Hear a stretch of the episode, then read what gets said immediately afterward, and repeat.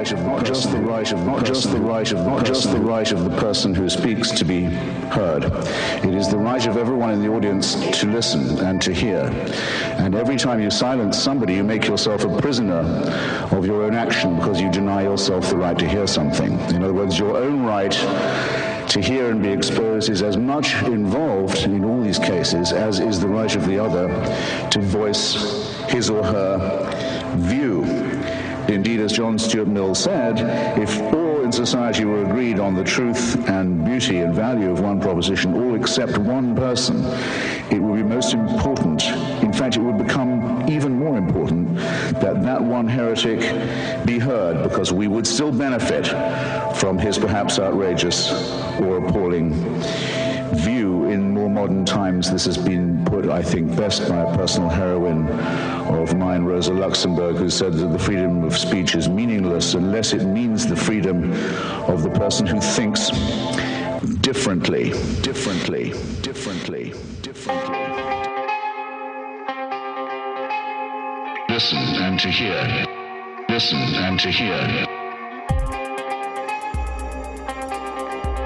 Always worth establishing first principles. It's always worth saying, what would you do if you met a Flat Earth Society member?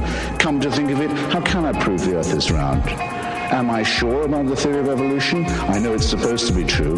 Here's someone who says there's no such thing, it's all intelligent design. How sure am I of, of my own views? Don't take refuge in the false security of consensus and the feeling that whatever you think, you're bound to be okay because you're in the safely moral majority majority.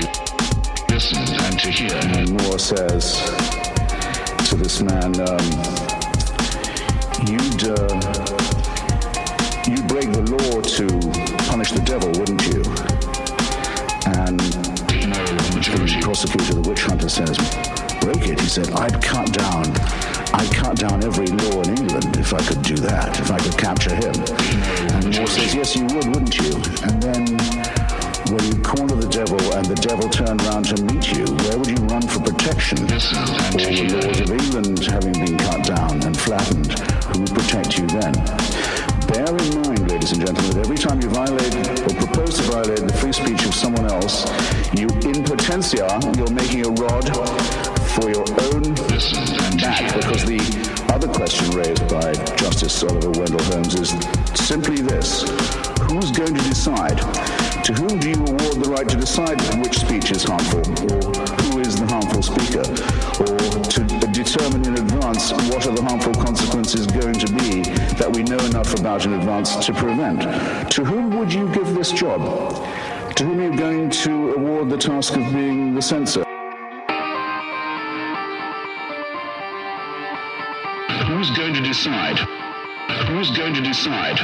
Of the nobility, of the quality, of the commons, of the lords, and also by delegation of respectable ladies of London who attended on him in his Fleet Street lodgings and congratulated him.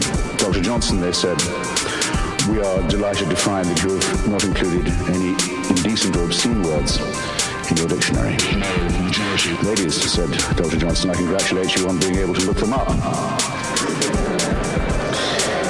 anyone who can understand that joke, and I'm pleased to see that about 10% of you can, um, gets the point about censorship, especially prior restraint, as it's known in the United States, where it's bound by the First Amendment to the Constitution. It may not be determined in advance what words are apt or inapt. Uh, no one has the knowledge that would be required to make that call, and more to the point, one has to suspect the motives of those who do so.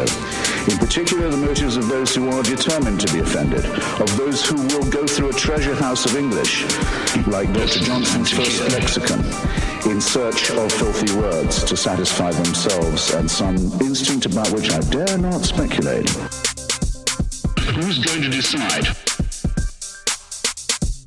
Listen and to hear. Listen and to hear. And up go the placards, and up go the yells and the howls and the screams. Behead those. This is in London. This is in Toronto. This is in New York. It's right in our midst now. Behead those. Behead those who cartoon Islam. Do they get arrested for hate speech? No. Might I get in trouble for saying what I've just said about the Prophet Muhammad? Yes, I might. Where are your priorities, ladies and gentlemen? You're giving away what's most precious in your own society, and you're giving it away without a fight, and you're even praising the people who want to deny you the right to resist it. Shame on you while you do this. Make the best use of the time you've got left. This is really serious. This is really serious. Shame on you while you do this. Do who to whom you would delegate the task of deciding for you what you could read? Who to whom you would give the job of deciding for you, relieve you of the responsibility of hearing what you might have to hear? Do you know anyone? Hands up. Do you know anyone to whom you give this job? Does anyone have a nominee? Do you mean there's no one in Canada good enough to decide what I can read or hear? I had no idea. But there's a law that says there must be such a person, or there's a subsection of some piddling law that says it. Well, the hell with that law then. It's inviting you to be liars and hypocrites and to deny what you evidently know already. Shame on you while you do this. This is really serious. You really mean that? Sure. You don't think women should go and work? Yeah, I said they- they're welcome to do that. I'm thrilled if they want to. If they don't want to, they don't have to. Is this That's you being I- ironic? that's what I Is this your famous attachment to irony? Yeah. What's the, what's the difference? It's just wrong. it's just absolutely wrong. How sure am I of, of my own views? Don't take refuge in the false security of consensus and the feeling that whatever you think, you're bound to be okay because you're in the safely moral majority. It's wrong. Moral majority. It's just absolutely wrong. Who's going to decide? Shame on you when you do this. It's just wrong. Moral majority. It's just absolutely wrong. Who's going to decide? Shame on you while you do this.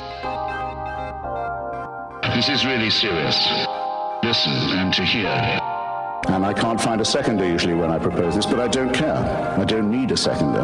My own opinion is enough for me, and I claim the right to have it defended against any consensus, any majority, anywhere, any place, any time. And anyone who disagrees with this can pick a number, get online, and kiss my ass.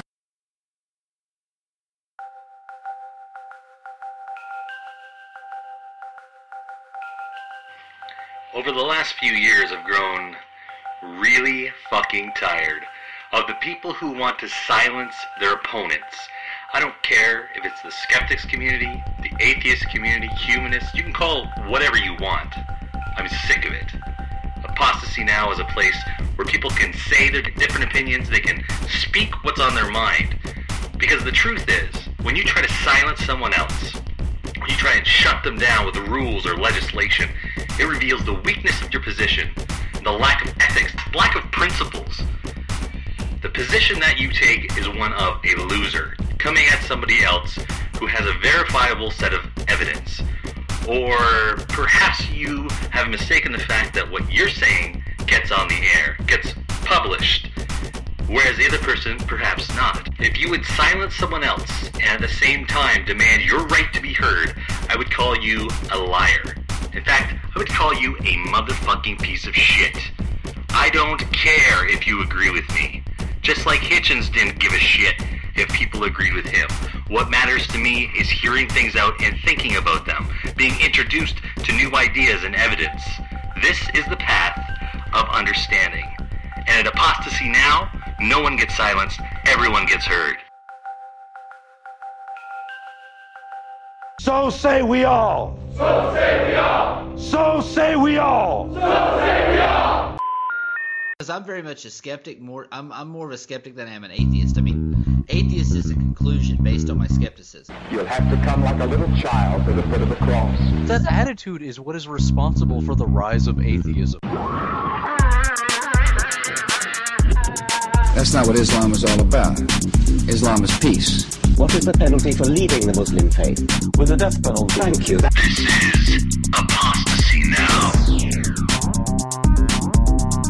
for people to get the information correct before they start yap, yap, yapping. Get ready to root for the bad guys. Begins with E, evidence. All the evidence.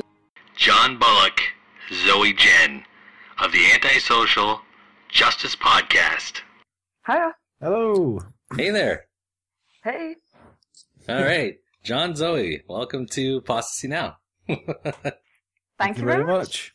Oh, We're going to do that the whole way through, speak in unison. yeah. years and years of practice. Yeah. So uh, you said you listened to a few of our shows, John. Uh, did it hurt your ears? No, no, it was uh, it was an informative listen, or at least um, one of them was an informative listen. Which one? which one was your Which one was your No, favorite? they, they, they were all good. Uh, The, the, the last one that I listened to had Anton Hill in it, Oh yeah, yeah. so um, I'll say that one because I've got a terrible memory, and that was the most recent one that I've listened to. Well, he was super nice with that too because he uh, came in as a guest co-host for me last week. Yeah, Oh wait, wait, wait, wait. me- No, I'm mixing it up. You've got it right. I'm mixing it up. He called in for the one you heard. I'm releasing one tonight where he came in as the guest co-host. yeah. I ruined I it think for it's you. a bit of a media whore. yeah. Well, you guys are all uh, much more active on Twitter. You seem to understand it better than I do.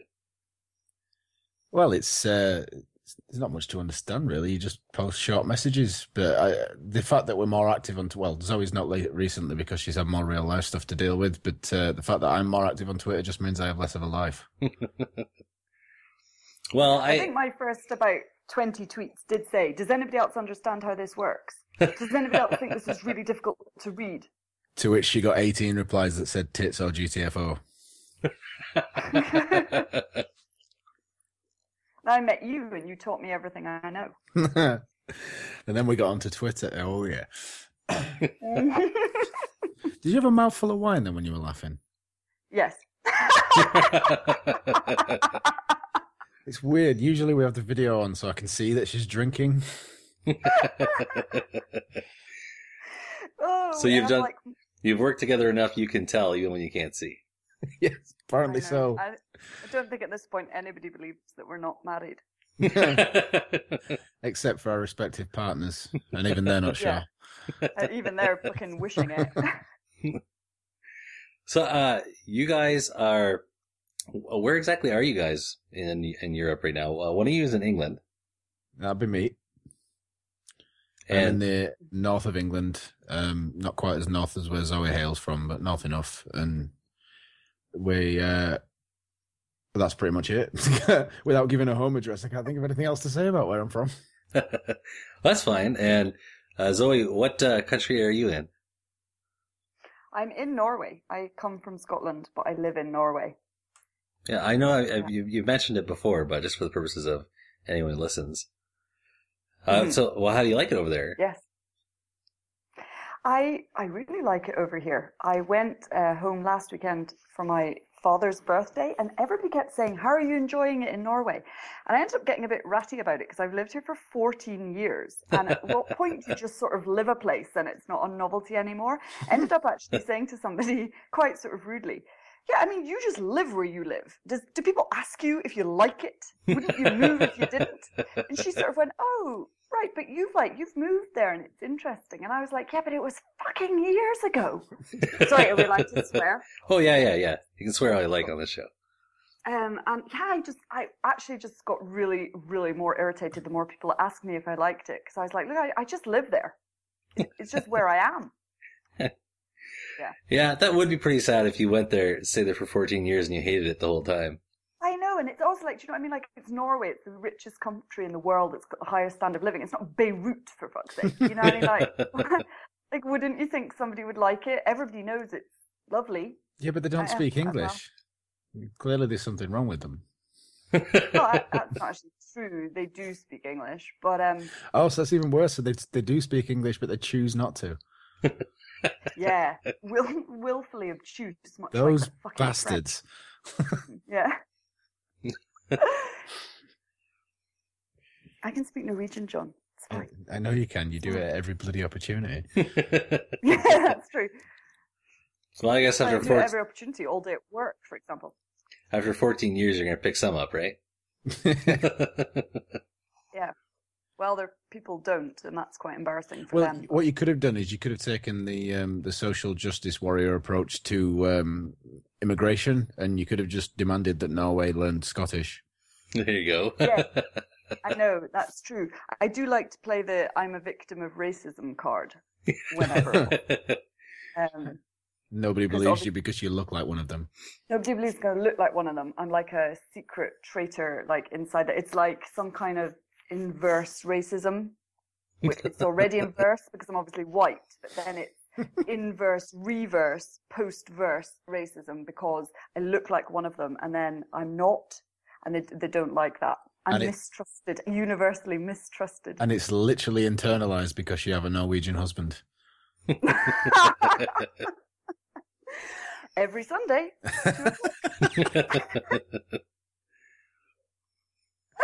Well, we know a lot more about you than we needed to.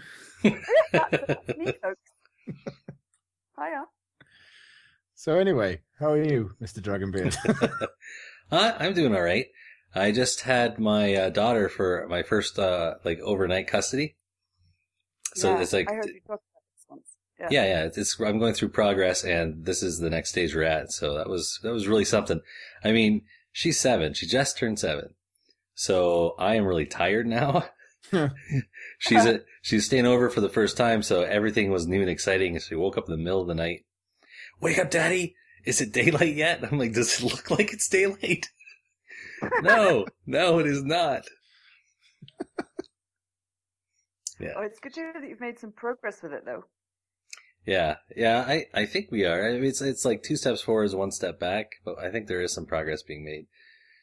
Uh, the yeah, the family court thing over here, anyways. The the financial situation, I don't know how much progress we're making there, but we shall see. My lawyer seems optimistic, but he does collect money in this situation. gonna. Yeah. It's probably a sales tactic. If he seems pessimistic, you're less inclined to hire him. yeah, but he's a, yeah, he's a good guy too. Um, Well, if it makes you feel any better, it was my turn to get up with the kids this morning. And within literally three minutes of being awake, my six year old son had cut his finger nearly off with the bread knife, trying to do himself a slice of bread. And I had, I was just in the middle of dealing with the blood when my daughter, who's two and a half, toddled out holding two Hello Kitty DVDs in her hands, waved them up at me, and vomited all over the floor. now that's an I was advertisement. literally, I was just like, guys, what the fuck? I've been awake for literally 30 seconds. I was up to my ankles in blood and vomit. Wow, war zone. You know, if anybody wants to take them for an overnight visit, Coincidentally, uh, I went out on the on the town last night, had a few drinks, and I also spent my morning covered in blood and vomit. ew, yours, your own. No, I'm exaggerating. It wasn't that bad. Not that bad. It was just a little bit. Yeah, yeah. It was just blood. It was really just vomit with a little blood in it. Oh, ew. well, that's what you get when you take a dare when you're drunk uh, to eat the bottle. Ugh. God, you probably would as well. Honestly, I'm too old for going out now. It's really it's, it's more Yeah. depressing when you're out with friends who are the same age as you and they don't seem to be as affected by age in the same way that you are. Yeah, but you don't, I don't know what age you guys are. I'm 37, and I have no interest in going getting drunk and running around the sidewalk. Yeah, I'm 31, Zoe is 48. you're so horrible. I'm 36. 36. But I don't have very much interest in going out and running around getting drunk. No, I don't. I have a lot of interest in drinking wine in my house. yeah, well, that sounds per- perfectly uh, good. Uh, I I think I'm at the stage where I'm just preparing for, you know, just over 10 years from now, I'm gonna have to worry about my daughter running around. And I I, Oh, I, I probably haven't mentioned Lord, it's daughter as well. I can't imagine that. I, I haven't mentioned. I'm I'm six foot two, and my daughter is going to be clearly almost as tall as me. So I'm not just worried about her getting drunk and then having the, you know, uh, what kind of men are around her, what kind of friends does he have, You know, who's whose place she gonna wake up at? I'm also worried about her smashing someone's face. you can't tell me what to do, to do chick. oh yeah. hey dad, come get me out of the clink. What happened? Uh, I don't know. good, good news is she can defend herself. Bad news is she defended herself against a policeman. Yeah. Freedom. I can't imagine that. I've got a son, and that's bad enough, but having a daughter. oh, good lord, I sound like a social justice warrior. the whole world's out to get her. No, just the men. Just the men. That's right. I think what you have to try to remember is that even if it's your daughter, you do not own or control her sexuality. She decides who she has sex with. It's got fuck all to do with you. Get out of it. I don't have a daughter. Stop shouting at me. She's over 16, of course. Well, yeah. Well, She's this seven. my Zoe. No, wait. yeah. Wow. He said 10 years forward in time should be 17. That's not even old enough to have sex over there, is it? Oh well, legally, I think it's uh, with both of them being the same age. I think it's, they can get away with as low as fourteen. Oh, right. I thought it was like 21 or something over there. Listen to me get away with it. Well, you used to Hey, I'm obviously getting older. I, I don't know. It used to drive me totally mad when I was like, you know, 19 or 20, and guys that I were ha- that I was having sex with were like going around trying to like punch somebody in the face for having sex with their sister. Because I used to be like, but I'm somebody's sister, and you don't expect him to come and punch you in the face. I mean, you ha- you don't like you don't own female members of your family. I was like sitting there with somebody who I had literally had sex with the night before, and he was like about to totally go mental on this guy because he reckoned that he was trying to feel up his sister. I was just like, you're fucking joking, aren't you? You, you can't behave like that. Was What? his sister 12? No, Just checking. she, was, she wasn't. She was an adult. No, That's our primitive Sure. side, though, isn't it? Our primitive side meeting our modern day, and we're not always sure what we're doing. Pack Just your- animals. it's a double standard because you want to you want to have sex with people that you want to have sex with. You just don't want your female family members to have it. It's it's biological. We uh we want we are developed to spread our seed while stopping other people from spreading their seed. he has just summarized, I believe, the highest levels uh, of formal evolutionary psychology. There we go. Well done, And if you think about it, that mentality explains just about everything that people complain about in modern society. I'm just stressed because she's only seven now, so it's my, as her father, I feel it's my responsibility to try and help her develop the skills not to end up with idiots. Either as course. fri friends around her when she's going out, or with the people she ends up uh, engaging with, you know. But that goal presupposes that there are people who aren't idiots. that is true. It may be a flaw in my theory. You think you think so, John? You literally don't know anybody who's not an idiot Not at that is all, good no. enough to associate with your child. With my child, oh, my child's a boy, so my child's an idiot. No, I, I I think my child might actually grow up to be a nice gay young man. Oh, that would be nice. yeah. But you know, Zoe, i- i- if you think about it, holding up uh, two DVDs of Hello Kitty and projectile vomiting is a good defense mechanism, even That's- later in life. But yeah, that's quite a good sign, actually. She's smarter than your average girl of any age. Yeah, I think you might be right about that. I've got a really sweet picture of her wearing a tutu and holding a football. nice. Is she a fan of Ace Ventura? Wrong football, I thought, I'd imagine. Don't have American football over there, do they? Oh yeah, you're talking about yeah, well, yeah, the European football, yeah, Oh yeah, yeah. football I know. proper. But good reference. Who'd have thought you could mention a child wearing a tutu and holding a football and you could pull up a film reference of that exact scene? well, you may have noticed from the shows you've listened to, I'm a little obsessive about movie references. so, did you guys? You said you met on Twitter. We did, yes. So I, I've listened to all your shows ever since Anton uh, mentioned you guys, and you guys have an awesome show. I enjoy Oh. every single one. Much appreciated. Thank you very much. And so you guys ended up talking about all these different issues surrounding social justice warriors. Yep. Well, I mean, we were talking about it anyway, so we figured we might as well record ourselves.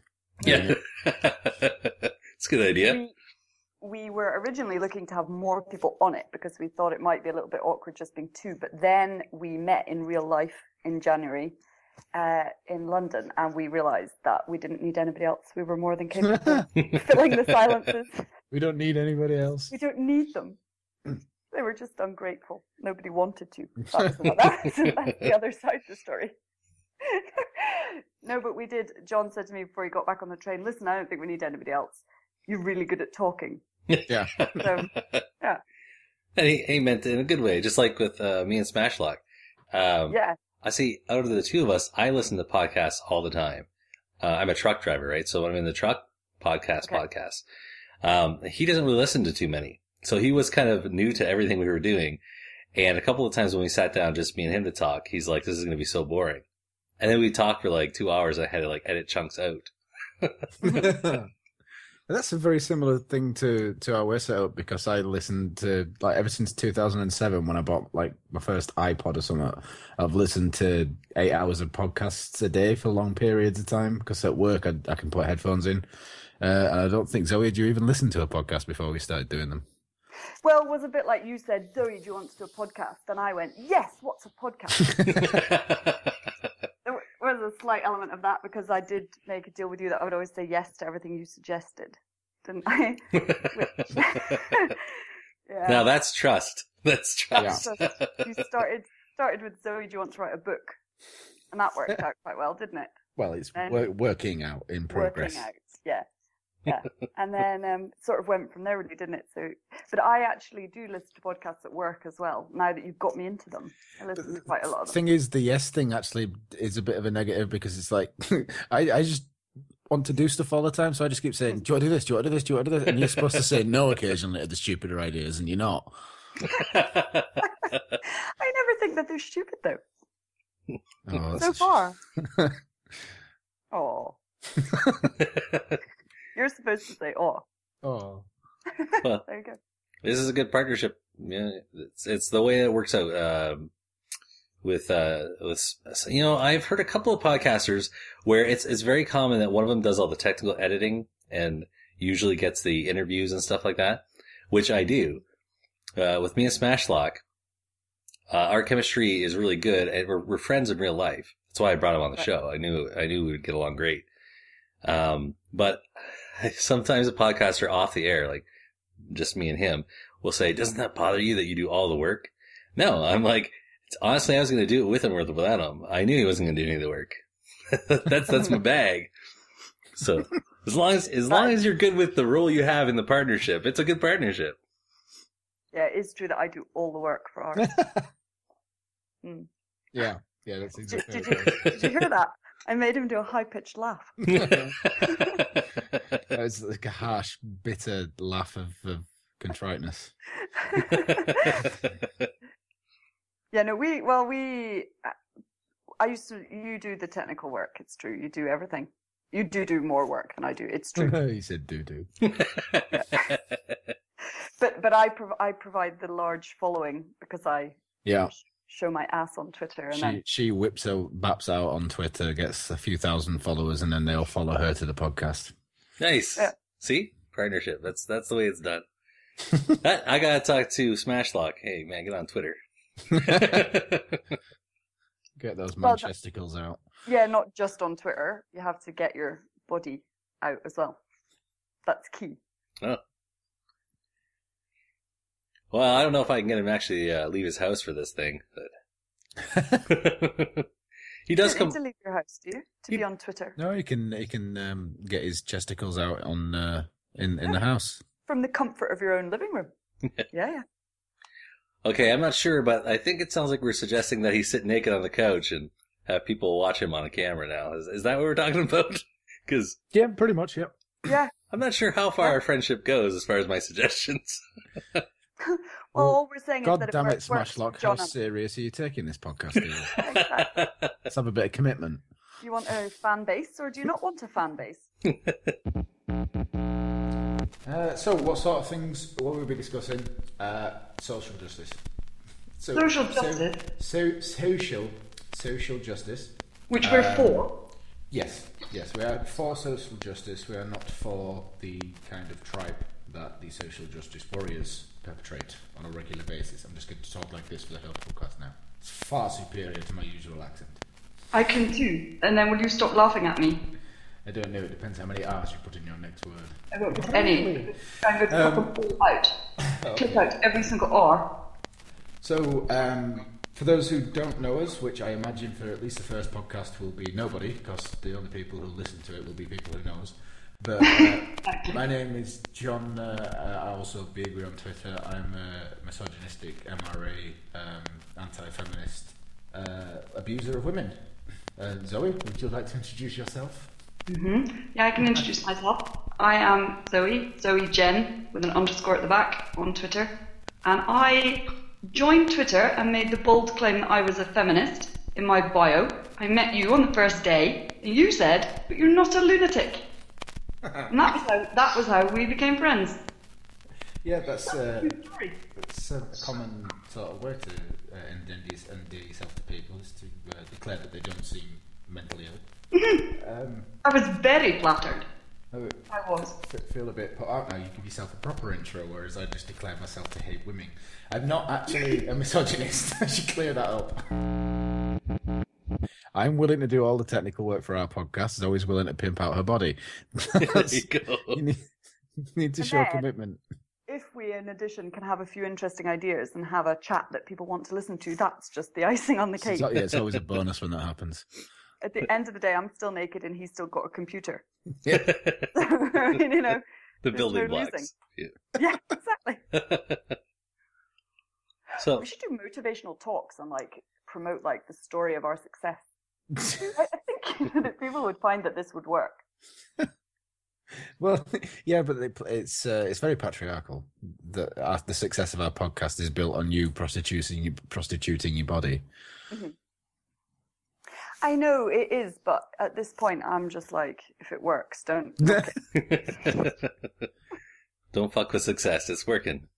yeah, exactly. Brainwashed by the patriarchy Yeah. That's right.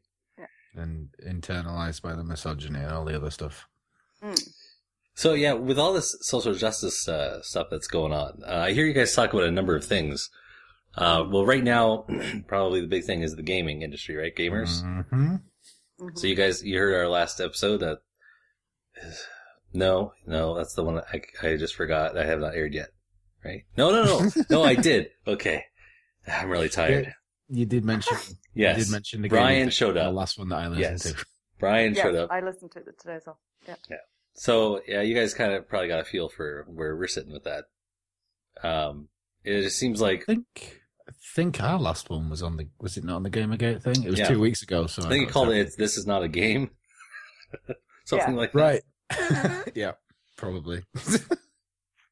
Yeah, um, it's actually I, I mentioned it Zoe it might be worth us doing a follow up one because since that podcast, I've pretty much been on Twitter non-stop in my spare time arguing with these morons.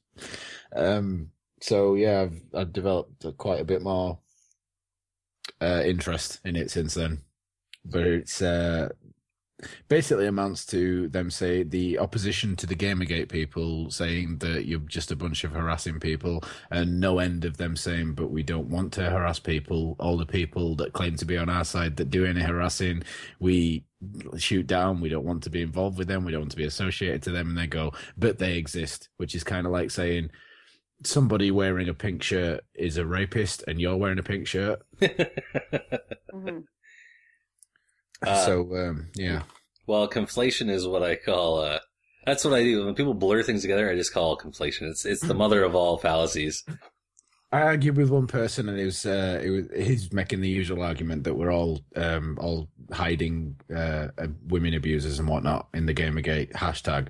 Yeah. Uh, and I said, uh, and like the one thing that's kind of funny is that if you ask somebody to find to show you some evidence of a of a Gamergate person being harassive, harassive. I just made that word. Hey, I'm gonna write that one down. Yeah, uh, har- harassing or being abusive. Try abusive. It's like a mixture of abusive and harassing. Talk about conflating. Yeah, exactly. I conflated the language. Um, so the, uh, the so basically, if you ask them to show you evidence of it happening, they'll show you evidence of someone being abusive, but the but there's no link. Like it might be a screenshot of a tweet that doesn't actually say anything about Gamergate. And obviously, if it's a screenshot of a tweet, you can't look at any context. So it could be about anything. And like, there's not really much hard evidence of people in Gamergate, uh, Gamergate actually harassing. So this person pulled up like a, a screenshot of an IRC chat that was like three lines long and it was somebody um, saying i think somebody had said his dad had died and then it, somebody supposedly on the gamergate side had said that he was glad his dad had died um, and i can't remember if there was anything i think it was in the gamergate channel that was the link to gamergate and and I, it showed me that and i said well i've never been in that channel and I don't agree with what he said. That's not nice, even if the person that he's talking to is an absolute tit, and he really was. And I can explain. no, no, he, he was. He, well, this is what this person was doing on Twitter. At one point, they were tweeting uh, free game codes, you know, like download codes for games. To that, like he said, the first ten people to tweet. Um, I hope Zoe or at the Quinspiracy or whatever in it Zoe Quinn's handle is. The first ten people to tweet her name uh, I hope her name dies in a fire, will get a free game code, and then put the hashtag Gamergate on the end of it. Yeah, I so, saw I saw the image about that. Uh, yeah.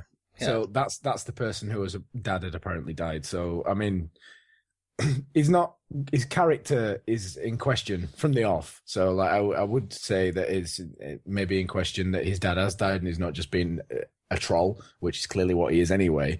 But when somebody says the dad's died, I guess it's not really worth questioning it. Just move on. But yeah, so the IRC was of that, and this person had evidently uh, been nasty about it and said, "I'm glad your dad died." And I, and I said to this guy, "Well, so what your argument? Like, I've never been in that channel, but apparently I'm still into it. So basically, what you're saying is misogyny is happening, or like harassment is happening on the internet, and I'm like promoting it or encouraging it because I'm not stopping it." What if somebody's being raped down the street from you right now? Does that mean you're encouraging rape? so that's that's the. So it's your idea. it's your job then yeah. to not be guilty of these things. To spend all of your time online running around trying to hunt it down, and put a stop to it. That's that's essentially the argument that the the other side has. The, might, the, the, if the you're thing... not the solution to the problem, then you're part of the problem. Yeah. I mean, I mean, the thing is, I, I don't know how you track such a thing, but they might have a point in that more people involved in the Gamergate are dodgy, harassing people than people who aren't. I, I don't know if there's any way of even checking that. But if you look at the Gamergate hashtag, most of the people on there are saying that they do not agree with that behavior. So at some point, then, like, who's right about what a thing is? The people who are that thing, or the people who are against it, who's saying it's somewhere else? Well, a lot of the people who are arguing about this are part of the skeptic or atheist community that I see, anyways. Um, at least it touches into those communities. And in those areas, at least, they should know, like, one of the things that they hate the most is when a Christian or theist of some kind says, well, Stalin was an atheist, therefore. Like, just because hmm. someone that. Ah, well, that's, that's where they've shot themselves in the foot a little bit because, so, um, they've kind of, they've, they've gone after their own a little bit because a lot of the people in the Gamergate hashtag are very SJW-ish in, in the, the thinking. Like there's a lot of trans people, a lot of yeah. gay people, a lot of women, a lot of black people, um, and they are basically. It's it's like as soon as these this group of people, obviously with their moral superiority, turned on gamers and didn't uh, just and they must have been in complete belief that gamers really are just all white men because that's what they're peddling. Oh, um, really? Oh yeah, yeah. They're convinced that the majority of game quote gamers, the gamers that they've got a problem with, are all white men. Which is the do you know the "Not Your Shield" hashtag? I was just gonna yeah. say that's probably why these people were like, "Hey, yeah, white, exactly. White folk speaking on our behalf for a moral ex- cause. ex- exactly. Yeah. So um, they, they uh, I think when they decided to start this little campaign, and it it was like a sort of campaign, an initiated campaign, because a lot of the gaming press got together and put out these articles something like 10 articles about how gamers are dead came out in a space of 24 hours, which is a, a little unusual for a media press, but it's, it's, since come out. They actually did plan it. Somebody released the mailing list. Um, so when they put that out, they obviously really truly believed that the people they were attacking were all white dudes. I don't think they expected to have so many like ethnic minorities and women and whatnot saying, "Oh, hang on a second, yeah. Well, I'm a quote gamer. uh, Smashlak was just one of the responses he had recently in a conversation about this was talking about how in uh, Korea people can make a living off of being a good gamer, and they have like, you know, um, uh, areas that are just filled up. Like stadium can fill up for like a special game event, like a tournament. It's, it's it's not as prevalent in the West, but I mean, even in the I mean, uh, I know there's already gamers that make a living in the US, but even in the UK, recently this year there was news coverage of a of a big gaming event, like you know the kind of thing where people turn up and they all just play games against each other, like a kind of. I guess if the the event they had in Korea recently was like the Game Olympics, this is like the Gaming Commonwealth Games or something. It was like a smaller event where they all play each other and people win prizes and whatnot, and that got mainstream news coverage on TV in the UK.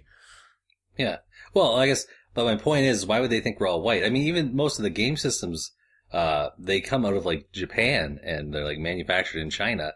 Like they sell there too. They don't just ship them all over here. Like yeah. So, I think that the thing that's kind of crazy about all of these people, whichever side that they're on of it, is just how seriously they take it. Like it's, oh, yeah. they don't like fucking fuck with somebody who wants to say that they're a gamer. Either way, it rouses a lot of passion, doesn't it? Oh, it can, yeah. yeah. It's it's kind of funny because um, I've like I've been considerably less active in the arguing with the so I do the podcast, which but that's passive. That's like me talking and nobody answering back.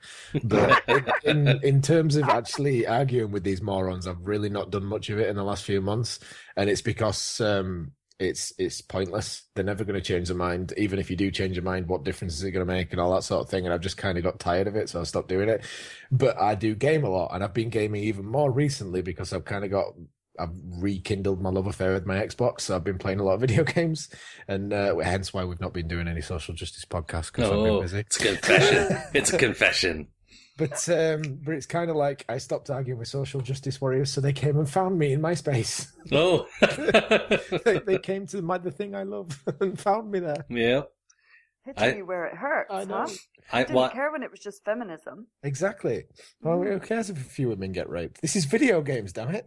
I think that's why it's touching a nerve, is because this is where people go to to let go of all the stupidity in the world and just relax for a while. And now it's showing up on the front step this is some of the stuff that's. I mean, like the, I saw a tweet by I can't remember his name, but I'd probably I'd probably find it if I push, but I'm lazy. And uh, it's the tweet was something like um, the Assassin's Creed series, and like whoever posted the picture of the tweet had underlined assassins to make a point of it. Is li- all the main key plot plot points in or key storylines in Assassin's Creed involve brutally murdering some dude. It's literally based on violence. It's called Assassin's Creed it's a game about assassins. Assassins is in the title. It's not like you weren't forewarned. Yeah, I like how they they just brush by. Like no matter how like gory the violence is, that's not the issue. Yeah, and this and like PZ Myers did like a a video against one of Thunderfoot's thing, and he said something about the t- the game Hitman, and he said something like it's still a game about um killing people. It's called Hitman. Yeah, it's. I mean, if you're I was shocked. I opened it up and I thought I was going to be a paramedic. And it turns out. that's, that's when you think it's like My Little Daughter. You think it's going to be Hello Kitty. Yeah. Suddenly it's violence. Projectile vomit. Oh, yeah, that's right. totally shocked. Be, you think it's going to be Hello Kitty and you find out it's a horrible Avril Lavigne song. With little tests to see if everyone's doing their homework there. Nice one, John little reference. the thing I think that I also really reacted to about it was, and we've seen this happen a couple of times before, but is when these people's ridiculous issues spill into mainstream media. I had a tweet where the bloody Telegraph, of all things, had picked up on the Zoe Quinn story and they'd interviewed her They'd swallowed everything she said. Her version of it went down in history. Yeah. It was nothing other than women being harassed. And this was how women were treated both online in general and in the gamer community specifically. She was also credited, like, with complete sort of genuine sincerity as being a game developer. She was you know, described in respectful professional terms as if what she'd done was like really, you know, I wrote all the code myself and all this stuff. And it's just, it just, oh, what a failure when it gets into the mainstream media, so projected in such a skewed way. There may well be true that women are more harassed online, and that's a serious issue, but it just isn't well served by being represented through these completely right. false, just yep. totally, totally filtered versions of it. It's, it's not that it's it's not that it's. I'm actually okay. So slight spoiler and plug at the same time. I'm writing a post um, a, a, a co-post or whatever with Subman USN. I don't. Do you know of Yeah, Subman? yeah, yeah. I like his Yeah. stuff. Yeah. Uh, um, so I'm writing a post with him at the minute. It's the first time I've done, I've, I've co-wrote a post before, and it's Is literally there about. nobody you will not cheat on me with? Subman, your Xbox, your bloody real life Beyonce. I mean, for God's sake. I'm writing a book with you. This is just a post. It means nothing. um, and it's literally just about the SJW mindset. And um, one of the things that they constantly try and do is move the goalpost. Consider like if so. The I completely forgot where my train of thought was going. What was the last thing you Your, said, Zoe? your your co-post. Yeah, but Co-post with Subman. Yeah, I, the last thing I said was about the Telegraph picking up. right yeah so that yeah um so one of the things that they do is they try and reduce whatever their concern is to the most palatable mainstream version of itself. So if you're arguing like the one of the examples that may or may not end up in the final edit of this post that i've that I've currently written down is um, say you're arguing that transgendered women should be allowed in women's locker rooms, um, which is obviously a whole big frigging bag of worms that or tin, tin of worms, whatever the Yeah. saying is. Yep. That that I really don't have. That I, Sorry, I'm just thinking it's a whole big bag of trouser snakes. Yes. Uh, it's it's a, a whole big can of worms that I really don't have. It's a say in getting it's getting uglier and uglier uh, as this analogy is moving forward. Yeah. Um, I, I don't really have a perspective on from any side because I'm not a trans woman and I don't go in women's locker rooms. But like, if that's your argument, I'm sure there are valid points on both sides. But they, but if this argument makes it to mainstream, it never makes it to mainstream as an argument between transgendered women who want to use women's locker rooms and women who don't want transgendered women in their locker rooms. It becomes an argument between rad femmes and transgendered women who don't want to be harassed in public Yeah. or something. And like it's in the case of the gaming, it, like it, the argument that's getting into the press isn't an argument between gamers who don't want white like um SJW speaking for them on on their behalf. It's an argument between rape threatening people. Fucking hell, I can't speak tonight at all. People who send rape threats and people who um abuse and harass online, and innocent women who just want to make games. So, like one argument, uh, one uh, article I saw in the Mirror, it ended with a like a little infographics. A number of arguments, uh, number of intellectual arguments won by rape threats, zero. But the whole argument was talking about the Gamergate movement, and that's basically what it did. Was talking about the Gamergate movement, like all it is is a people trying to make rape threats, Mhm. and that's meanwhile there's like something like 5,000 people using the Twitter. Well, apparently there's like a, a, something like 640,000 tweets in the last the last time somebody posted a an info uh, a stat counter thing. 640,000 people who are all being considered by the mainstream as the kind of people who send rape threats to Zoe Quinn. Mhm. Ah, they found us out. Rape, Yeah. cult, rape culture again. Exactly. Yeah, that's right. That's literally all it's about. And it's It's when it gets gets to that point. It's conspiracy theory, essentially. It's the same thing with uh, Caroline Criado Perez when, when she makes it into the mainstream because of all the abuse she suffered. Anybody who said, I'm really glad that you won your £10 note campaign, but meh. It's, you know, whoopie doo. Yay for women. Like anybody who has that kind of opinion or anybody who, who said to her, I know you're getting abusive threats and stuff, but do you not think maybe ignoring them might work? You know, those kind of people all get lumped in with the people Mhm. who are really sending a messages saying, I want to rape you, cunt. And you know, it's doing. Uh, um, I seem to remember, but I might be wrong. Are you guys both atheists, or am I wrong on that? Are I'm you Jedi. You're Jedi. well, if if you're gonna have a belief, that one is, I'm told, the coolest. Uh, at least Oh. with with uh, teenage boys who haven't been laid. I was it's, it might be the coolest now, but um, when I was a kid, it wasn't considered so cool. and I wasn't even around when it came out. Um, For the record, I still don't consider it cool. when people they jack up their rhetoric like this, it has an impact on fracturing. Um, like a- atheism and and skepticism were building up for a number of years, and um, Lee Moore recently had a post on Facebook where he was asking people specifically about CFI. He goes, are, he, I, "I just want to know: Are you a part of it? Do you uh, give money to it? Are you involved in their activities?" And some people were like still promoting it, but some people are, have turned against it. And this is what happens. Uh, they have some people in their organization who are part of the face of the organization, who are Yeah. too, they're too extreme and they are driving wedges. So the amount of people attending are going down. The amount of donations they're getting are going down. It has a real world impact when you can't uh, let go of your shit for uh, that's a regular conversation. That is a real world physical manifestation of the social justice bubble. Yeah.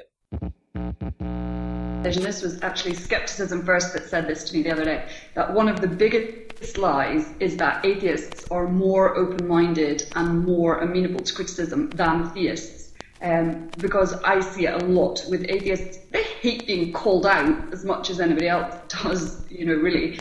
Um, despite being free thinking in other ways, it doesn't mean that people like being criticised, because obviously most people don't. But I, I tweeted the other night, I don't know where it came from, it just sort of struck me. And I said, I said, you know, dear atheists, if they did, it's all very well to say that, if they did prove God, you would change your mind because you would always accept the evidence rather than your feelings. But wouldn't you on a personal level be totally gutted nonetheless?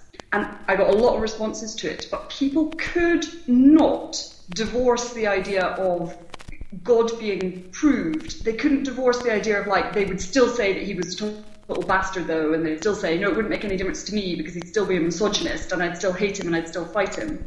And I was trying to say to people that that isn't the point, that wasn't what the question was. It's not what you think about God or what the nature of God would turn out to be or which God would turn out to be proved. All of that is kind of irrelevant. The point is that wouldn't you just find that because your personal bias for there not to be a God had been disproved, wouldn't you just find it a really bitter pill to swallow in the face of overwhelming evidence? It wouldn't feel good to have to change your mind about it. But I couldn't get anybody to focus in just specifically on that because people didn't like it. They were very uncomfortable. Which I don't, I don't know if any, if any of your listeners have not heard our podcast. It's an ongoing theory that any sort of social justice sort of group will constantly shrink as they uh, refine what is considered acceptable, and more and more people are ejected from said group. Purify, purify. Exactly. They distill it down until what, what did we decide to be like one fat white gay trans man or something left at the end. Just can't live with himself. Uh, yeah, no, it'll just implode from self uh, self loathing and uh, offense. Now I'm picturing like two. He goes like Two Face. He's got his face painted up.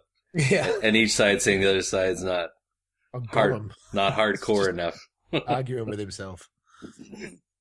I think that as well is partly why, if we're going to try to justify in an intellectual way why we do the podcast, because you could you could go out and argue with people who you're in complete opposition to. You could try to find theists and take that on, or you could try to find rapists or abusers and take that on. But I think that that's part of what the fundamental problem is when you've got people that are supposedly within your ranks, but that are souring and creating a sort of toxic atmosphere Yeah. within what is supposed to be the right side or our side. And I think that is probably something that I find, I think that there's a value in calling them out and a value in going after those people. I know what John means when he says that how much of your life are you going to spend arguing with them on Twitter? You're never going to convert them sort of thing. But I think it's two things. One is to have a bit of a voice back against those people because you are trying to say, as you say, like, look, we're not all like this. That doesn't represent how all of us think.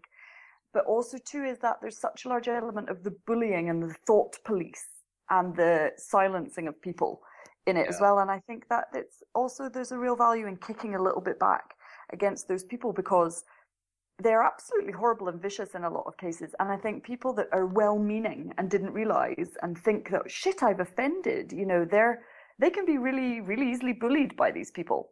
And you need to always, always remember to keep the common sense hat on.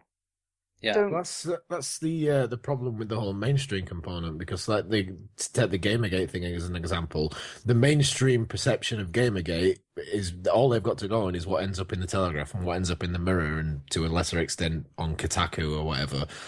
All they've got to go on is that, and that is painting the people in Gamergate as people who send rape threats and people who send death threats and people who, who just randomly call like who pick on Zoe Quinn's alleged sex life and call her offensive misogynistic terms. So people like 4chan, even 4chan and other websites like that just don't want anything to do with it. They're like, they're, it's not that they're taking a side or anything. They just don't want anything.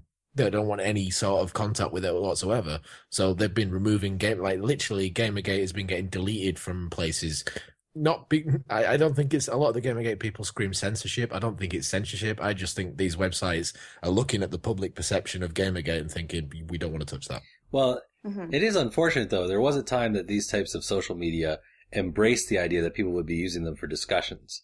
Mm. Uh, and now you're right. It seems like they just want to back off anything that's hot. Like too, that's, yeah. that's too hot. Uh, let's just drop that. Uh, yeah, I mean, I mean, you, I, I, did you hear that Twitter kicked uh, Thunderfoot off? Yeah, yeah, but I, I suspect that was because of a flood of reports. I don't think Twitter made any sort of executive decision on him. Uh, did you see his latest video? He talks about he got a reply from Twitter. Oh, what did they say? No, I haven't seen that. Yeah, yeah. He, he got a reply from Twitter saying it wasn't a flood because that's what he assumed as well. It oh. was because, uh, what's her name? Uh, Anita Sarkeesian, uh, made a complaint that he was being, uh, saying abusive things to her on Twitter. So instead of checking whether he did, they just, they just banned his account. Like they shut his account down. And they said, if you like apologize and promise you won't do it again, we'll open your account. But if you do it again, we could shut you down permanently. And he showed a list of his tweets from like the days before because he was in a he was working in some kind of a fusion scientific research plant in France. Yeah. So he had very few tweets like the, the week leading up to that. And yeah, none of them were abusive in any way. So unless there's something that we haven't heard about something he tweeted, um, it sounds like Twitter just made a knee jerk reaction and is like, yeah, we, we don't. The, that's that's all. That's that's what happens though. Is it's just all places like Twitter and 4chan and all that. They don't want to make any sort of stance, but they have knee jerk reactions because the mainstream perception is that they're dealing with a bunch of misogynistic dickheads. Yeah. yeah, they feel like they have to be seen to be doing something, but they don't really know what they're responding to because these people have quite a lot of power. They're they're so skilled at playing the victim card, and there is an inclination to believe them. They sort of it's like you yeah. get you're you're guilty before it's like the the whole like so the Gamergate people are really odd. At least the ones that I've been dealing with on Twitter. I'm not talking about anybody who's in an IRC channel telling someone he's glad their dad's dead. But like the people I deal on Twitter, they're really keen to distance Zoe Quinn from the issue.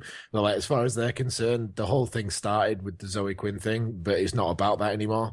Um, and and also a lot of them are under the impression that Zoe Quinn really wants it to be about her, and they don't want to give her that satisfaction. Um, but she's supposedly the victim and she's getting all these threats and whatever. And if I had look on a timeline yesterday because somebody had linked to to a tweet of hers and saying, "Have you seen this bollocks or whatever?" So while I was there, I was like, "I wonder what she's been saying through all this." And there's like these tweets about how her and a boyfriend, a boyfriend by the way, apparently is getting doxxed by Gamergate people. I have no idea who he is. He's got like a thousand followers. I don't think he's any sort of relevance other than the fact that he's going out with Zoe Quinn. Um, but there's like pictures of them sat there uh, saying um, just another night's work, and they've got laptops in front of them saying plans uh, to do list, take down gaming industry, um, d- so take away evil misogynistic games and all this sort of thing. It's like. I you really start to believe that because when the Gamergate people say that she wants she's playing the victim and she wants all this abuse because it, it keeps her in the limelight or whatever, I kind of think I can believe that she's an attention seeker, but you, would you really want the abuse for the sake of attention? But when you see tweets like that, you kind of think, oh, well, maybe she is. Yeah. yeah. Because it's, it's like she's clearly not suffering from whatever's going on, well, and she's encouraging more of it. There, there literally seems to be money involved in in not being a victim, but playing one. You yeah. know, mm-hmm. like I think they they must like anyone take it seriously if someone sends them a, a tweet or something that says, "I know where you live and I'm going to kill you." Like that must rattle yeah. anyone. Yeah. Especially if there's like an address on there or some crazy shit. But I think what they're responding to are people that hate them. Uh, right? So instead of yeah. turning off their, their Twitter account for a while or whatever, they embrace it. Mm-hmm. That's that, this that's, is that's this is the thing that um that really bugged me recently when Twitter tried to change. Oh, I guess not so recent now. When Twitter tried to change the blocking thing, so that from the blocked perspective, they have no idea anything had changed. So basically, you could still follow, retweet, favorite tweets by someone who'd blocked you, but they would never see anything you'd done. It, well, it was it was basically a mute button or whatever. And the thinking behind it was that if that person doesn't know that they're blocked, if they just think that you're ignoring them, then they're less likely to go off and make new accounts because the first thing that the kind of dickheads that tweet this sort of shit do when they get blocked is go make another account and carry on tweeting. And so it's kind of like playing whack a mole. You block one, he goes and makes another account. You have to block that one, and it just carries on and on. Whereas if they don't know the block, they might not go off and make another account. And I thought that was a really good idea. But of course, the SJWs were like, well, that's not true blocking. And they, um, you're just enabling harassers to harass and all, and, and you're like, you're making it dangerous for stalkers. And I'm like, you've no understanding of what you're talking about whatsoever. Mm-hmm. it's nothing like getting you on a rant about I'm, Twitter I'm, blocking. I'm sorry. hey, this, this is a good show for rants. I think in a way it's almost like that thing where you can't quite understand it with a child, where whereby all attention is good even if it's negative. It just seems to me like yeah, she's her agenda is to keep herself in the center of this, um, and she doesn't care whether it's negative or positive attention. Clearly, if somebody gives you a death threat with your address on, obviously that's something completely different, and anybody, as you say, is going to be really upset about that. But as long as it's stuff that she can cope with because she's as safe behind her keyboard as they are behind theirs, she seems to be flaming it a lot, which is, again, a lot of this is really what we saw with Criado Perez. There's, there's always a natural sort of, I say natural, I mean, there's, there seems to be some sort of natural urge to push back against people who seem to be opportun- make, opportunistic and yeah. stuff like that. Like there's a, there's a, there's a, a woman on the Gamergate tag called Devi Ever or something. Um, it was like a trans woman. And uh, there's been some sort of a little bit of backlash against her because um, she comment she did a video on the game. She's pro Gamergate, she's for Gamergate, um, and apparently she's been facing exclusion from the types of people who are against Gamergate in the gaming industry, including the gaming press and all that. And she did a video about it, and she had a link to her Patreon. And there were some people uh, don't get me wrong, there were a lot of people who said, I really can't see a problem with this to stop mourning. But there were a lot of people who were like, she's just trying to make money off of the Gamergate thing, or she's trying, and like in those situations, we kind of thought, well, maybe you do just have a problem with trans people because like she's for the cause. She just happened to have a Patreon link on her page. Mm-hmm.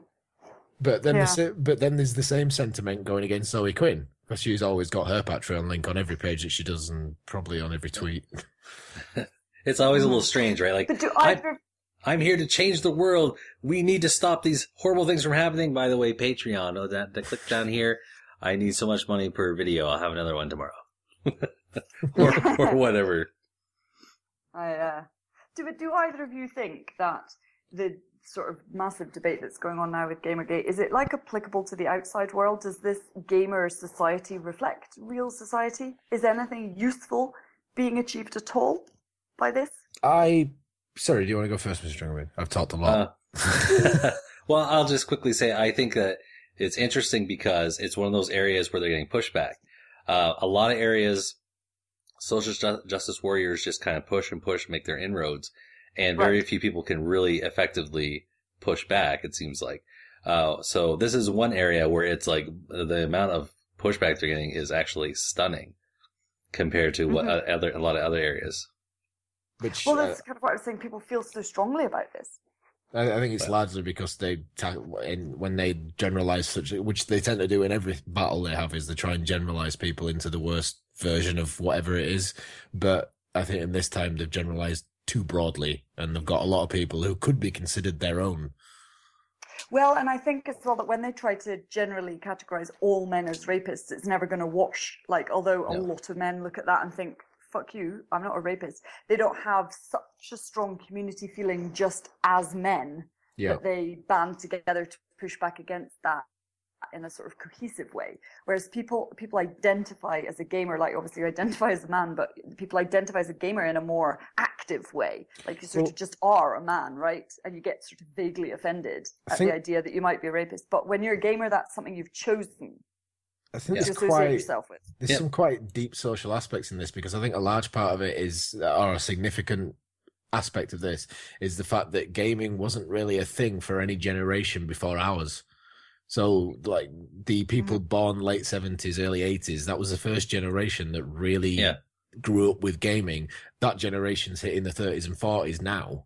and Mm-hmm. and now gaming's a mature industry, and there's these kinds of discussions being had. But I think the what I the thing that gets me about this is the things that the Gamergate anti Gamergate people claim to want in gaming were happening anyway. Like they were they're decrying games like Assassin's Creed for the violence and Hitman for the violence and Grand Theft Auto for the misogyny and stuff like that. But that's not all there like games like Portal have absolutely no sort of gender like or violent like there's not really any violence unless you count violence against little egg shaped robots.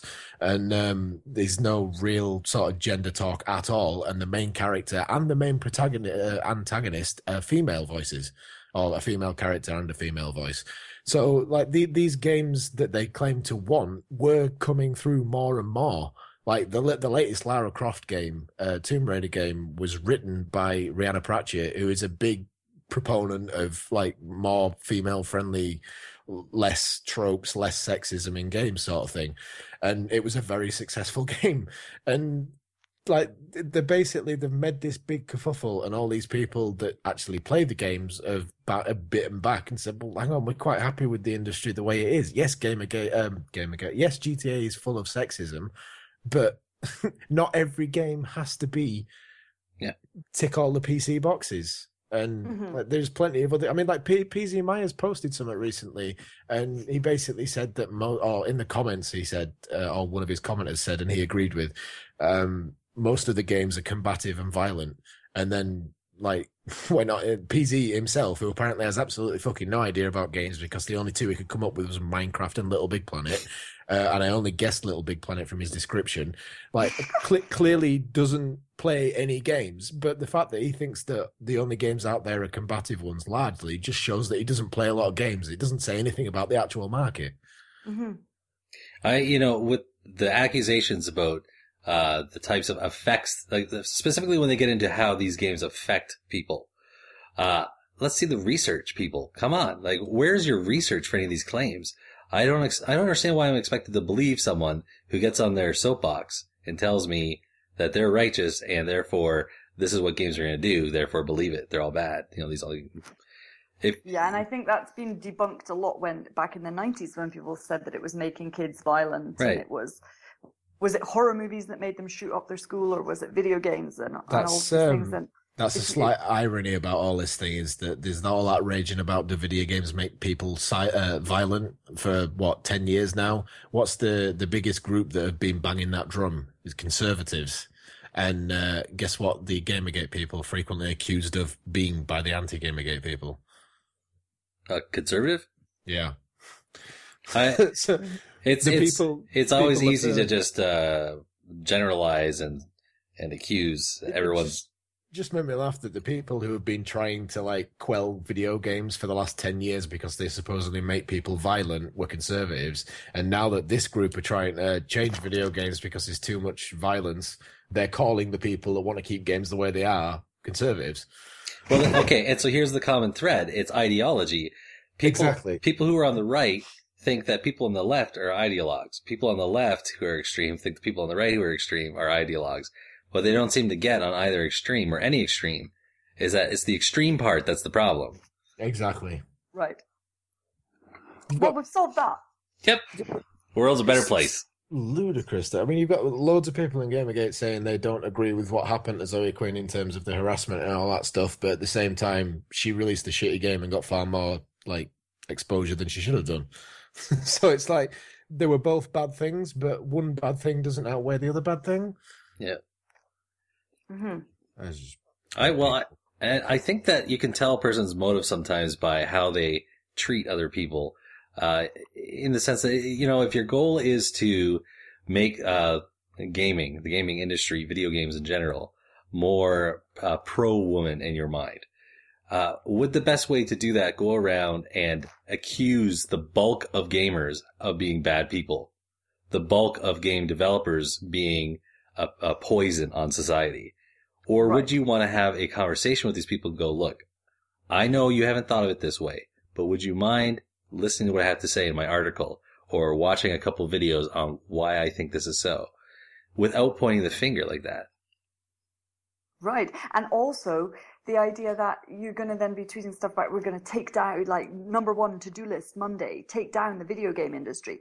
Would take it down. Like, isn't your whole thing that you're totally pissed because they won't let you be part of it? Yeah, that's right. The the um this is going to be an unpopular opinion, but I actually think in the, in this particular battle, the right way to go about it is what Anita Sarkeesian's doing, and Anita Sarkeesian's doing, in that she's commenting on the videos and saying what she thinks is wrong with them.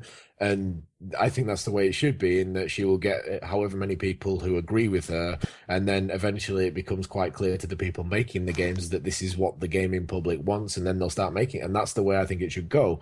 Where I disagree with Sarkeesian is I think that uh, her video series is more like a history of misogyny in video games than than anything relevant today, because she she goes looking at how Princess Peach is sexist in Mario but that game's 30 years old. So, mm. but, well, if, if, she was talking exclusively about games that are out in the last like two or three years, yeah, fine, it's uh, it's a movement for change. But when she's looking at games that are 20 years old, I don't really see how it's relevant. Yeah.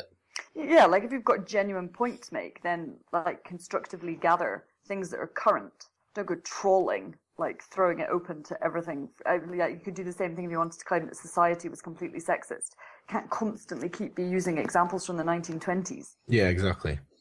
But, but she should be allowed to do that video without getting any sort of frigging death threats, though. They should do what what I would hope is that she would do that video, and anyone who disagrees with her would make their version of that video rebuttaling it. But instead, a lot of people send her messages saying they're going to rape her, and then the media just basically says, "Well, clearly she's right, and everybody else is, who disagrees with her is a rapist," and then that's the end of the argument.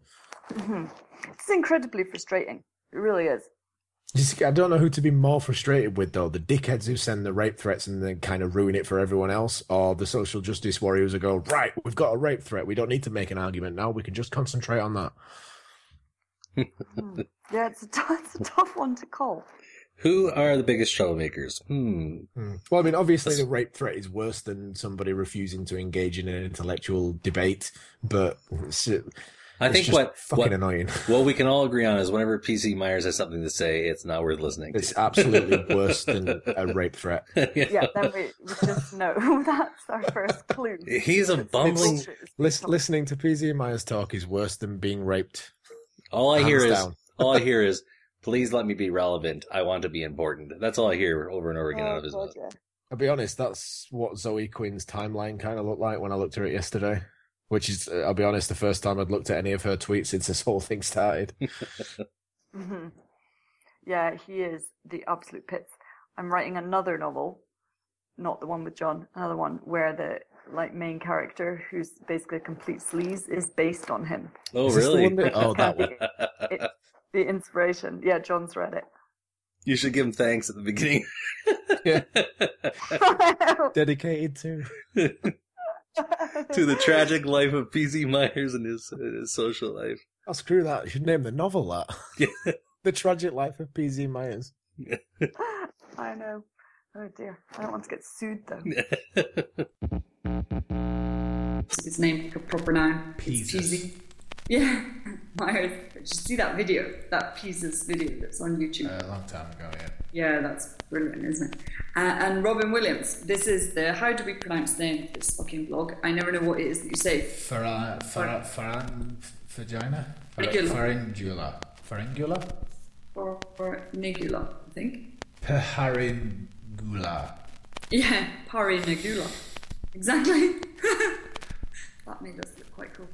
Um, he has done a blog. You will put the link, obviously, into the notes so that people can go and look at it if they haven't already seen it. It is all over Twitter. Um, where he basically, I mean, I've got the blog up here. I could read out an extract of it, but it basically starts uh, with the following sentence. Wait a minute, sorry, I was far down in the comments. It starts with the following sentence.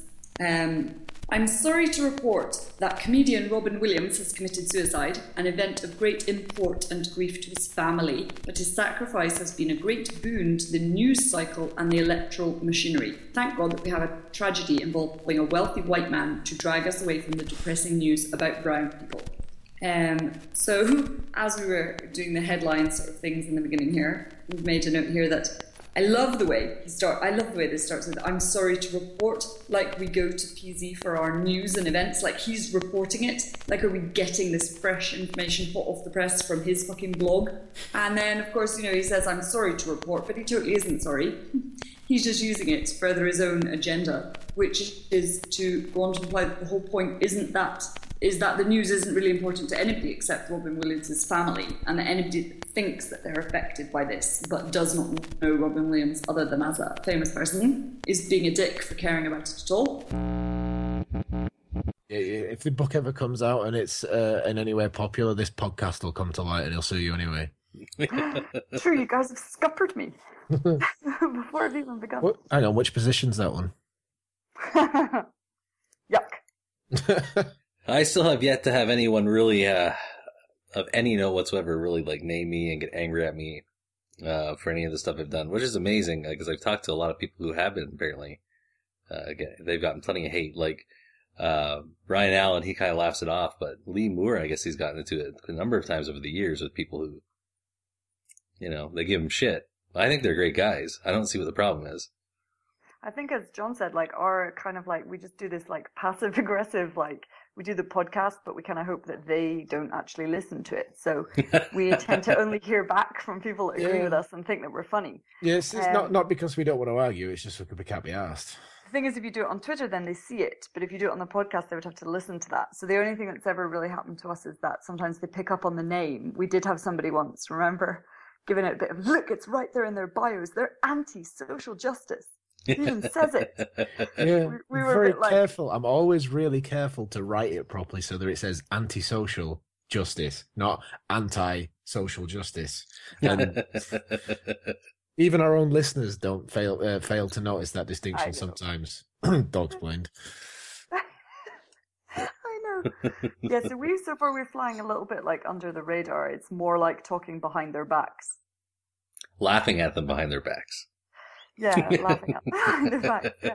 Back in my more antagonistic type Twitter times, I did actually I had a row with uh, Richard Carrier at one point. Um, Oh, yeah? in fact, that was the Yeah, you that, did that was quality. I've read that. that that was yeah. the thing that actually got me into this whole scene was like I saw his his atheism plus video and decided to respond to it but before that I'd never really been involved with any of this uh, and then I've also had John Scalzi the author who I actually really like his work not so much him as a person um, That's always sad. that but that was another one of those uh, things where his, his comment was it was like it's basically like announcing I think murder is wrong, and it's like well yeah no no one's going to disagree with you on that one. Well done, you're a hero and everything. But Yeah. it, it was it was like jumping in on the side of one argument, but it was just like the way he painted it was if you disagree if you disagree with him then you basically think it's okay to uh, I think sexually assault or grope women. I can't remember what the exact wording was, but the actual debate that he was weighing in on was nowhere near that simple. But as far as he was concerned, or as far as he presented it, it was like there was the side of people, of women who don't want to get harassed, and then the side of people who want to harass women, and there was no no other sort of thing. But of course, if you sided with him, you were also siding with all the people in the finer detail, and they were the ones who didn't know what they were fucking talking about. Yeah. Well, my uh my row that I had that got me kind of going into all this was with Matt Dillahunty. yeah, I you know I liked him when it started. I actually liked him a lot, even though I disagree with him on the A plus stuff that he was promoting. Is he mm-hmm. still in A plus? He was never officially in it. He just backed it from the sidelines. I, I just mean, didn't they ostracize him recently for something he said? Oh, probably. He he was a victim of the shrinking SJ bubble. Yeah. Ah. Well, you know, he's he's like me. He's a pretty big sized guy. Actually, probably a little bigger. So they're probably like, this bubble is getting small, man. We need to get the big guys out first. Uh, Fat shame. yeah, shame and- is never cool. You know, the thing that we got into it wasn't even about the A plus thing. I tried to make it clear to him that I was not because I mean, he at the time he was fighting with everyone about it. I said I was upset that he was video recording himself by his own admission, driving to work in traffic uh, for his videos. And uh, like I say, I'm a professional driver, and I see these guys who are so awesome. They swerve around in their lanes, right? it's gotten worse over the over the years. And I just sent him a video. I said, "Look, dude, you know, a lot of people watch you. Uh, you, you can't do this. Like, you're you're promoting it. You're not even just doing Mm-hmm. it; you're prom- you're defending it and promoting it. So he demanded first. He he he ignored me. Then when people were talking to me on the thread, then he mocked me. That's- That's fine, you know. It's his thing. It's his uh, YouTube channel. And then uh, what was it? He said he, he anyway. Eventually, he demanded evidence. So I said, you know what? Evidence. You fucking filmed it. Yeah, yeah, no evidence that it was unsafe because he was saying it's no different than talking to someone in your car. All right. Right, and I like now, at this time I basically did nothing online, and uh, so I was using my my cell phone. I made a little video, and then I used my laptop uh, on the road using my data through my phone, and I did all kinds of research on stuff. And on the video, I started out by saying, "Look, even though you're the one driving and you have a license in the state of Texas, and I even cited the law, you are obligated to know the law and what's safe operation of your vehicle. Just the same, even though you say that to Christians." I will take the burden of evidence on my side. And I started having evidence pop up, different links to all kinds of stuff like neuroscience, uh, Center for Disease Control, local programs in Texas, all citing different types of research about how many people get killed. I mean, Center for Disease Control considers this uh, an upcoming epidemic in the States. Uh, all avoidable deaths, right? And so at the end, I'm like, look, you know, uh, at the beginning, I said this is not about A plus. You know, again, I try to separate it, and he blocked me. yeah, and uh, the same day he blocked me, he made a video to Thunderfoot saying, "I don't block people just for disagreeing with me." So, so this is this is the best part of the story. Apparently, according to some people, I didn't want to waste the video, so I sent a, a link to a random board member at the uh, nonprofit that he worked at as president in Texas. And uh, within hours, I was unblocked, and he was equivocating like why why he had done it. I didn't ask for a video. I asked for evidence. You could have just written it. and we were talking on YouTube. Like, what did he think I was going to do? Oh, So now you know my epic tale. Uh, yeah, my the guys in my local skeptics group, they were all like, "Send him this information. Send him this link." They're all like, "This is insane. Why is he driving while he's?" I'm like, I, I don't know. Like, and then he was digging his heels in on it. But has Well, he that's what they do. Does he still do that? Uh, as far as I know, he might still do it, but I haven't watched his videos for so long. I just the the best was someone responded with a video called Matt Dillahunty uh, making a video, and they they put in uh, Grand Theft Auto graphics where he's while he's talking, he's running over more and more people on the sidewalk. There's police chasing him. it was awesome. He even looks nervous at one point after he runs over some old lady or something. It's very misogynist. I'm gonna have to Yes. look that up. I won't do it now though. I'm a professional. Yeah. and somebody else had, uh, well, the A plus thing, they had Matt Dillahunty 2.0 calls into the show. And he had, he splices the image of him defending Rebecca Watson, uh, saying she didn't need evidence and she didn't need proof for various things with himself talking to a caller, but it sounds like he's talking to himself as a caller. So one version of him saying no evidence is necessary. The other version saying, I don't want to even talk to you if you don't have evidence. Don't come here and waste my time. Some YouTubers are really creative. Yeah. I know that's exactly what I was just thinking. Not everybody wastes their time online, huh? Well, it, it would it would be um, it's, there could be an argument to be made for the fact that they are still wasting their time. They're just doing it in a more entertaining manner for the rest of us. It's probably what everyone says about us. Yeah, exactly. We don't waste enough time, is what they say about us. Yeah, that's true. that is true.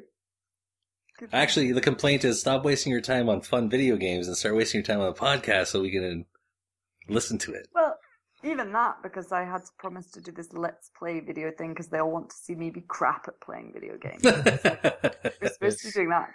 We're planning Yeah. to play a Let's Play. Oh, uh, really? Let's, Nice. Let's play Portal 2, bearing in mind that Zoe is. What, what have you played? Sims or Farmville or Candy Crush or something? Yeah, I had four Sims and I couldn't make them have sex, so I lost total interest in them and left them to die. to die.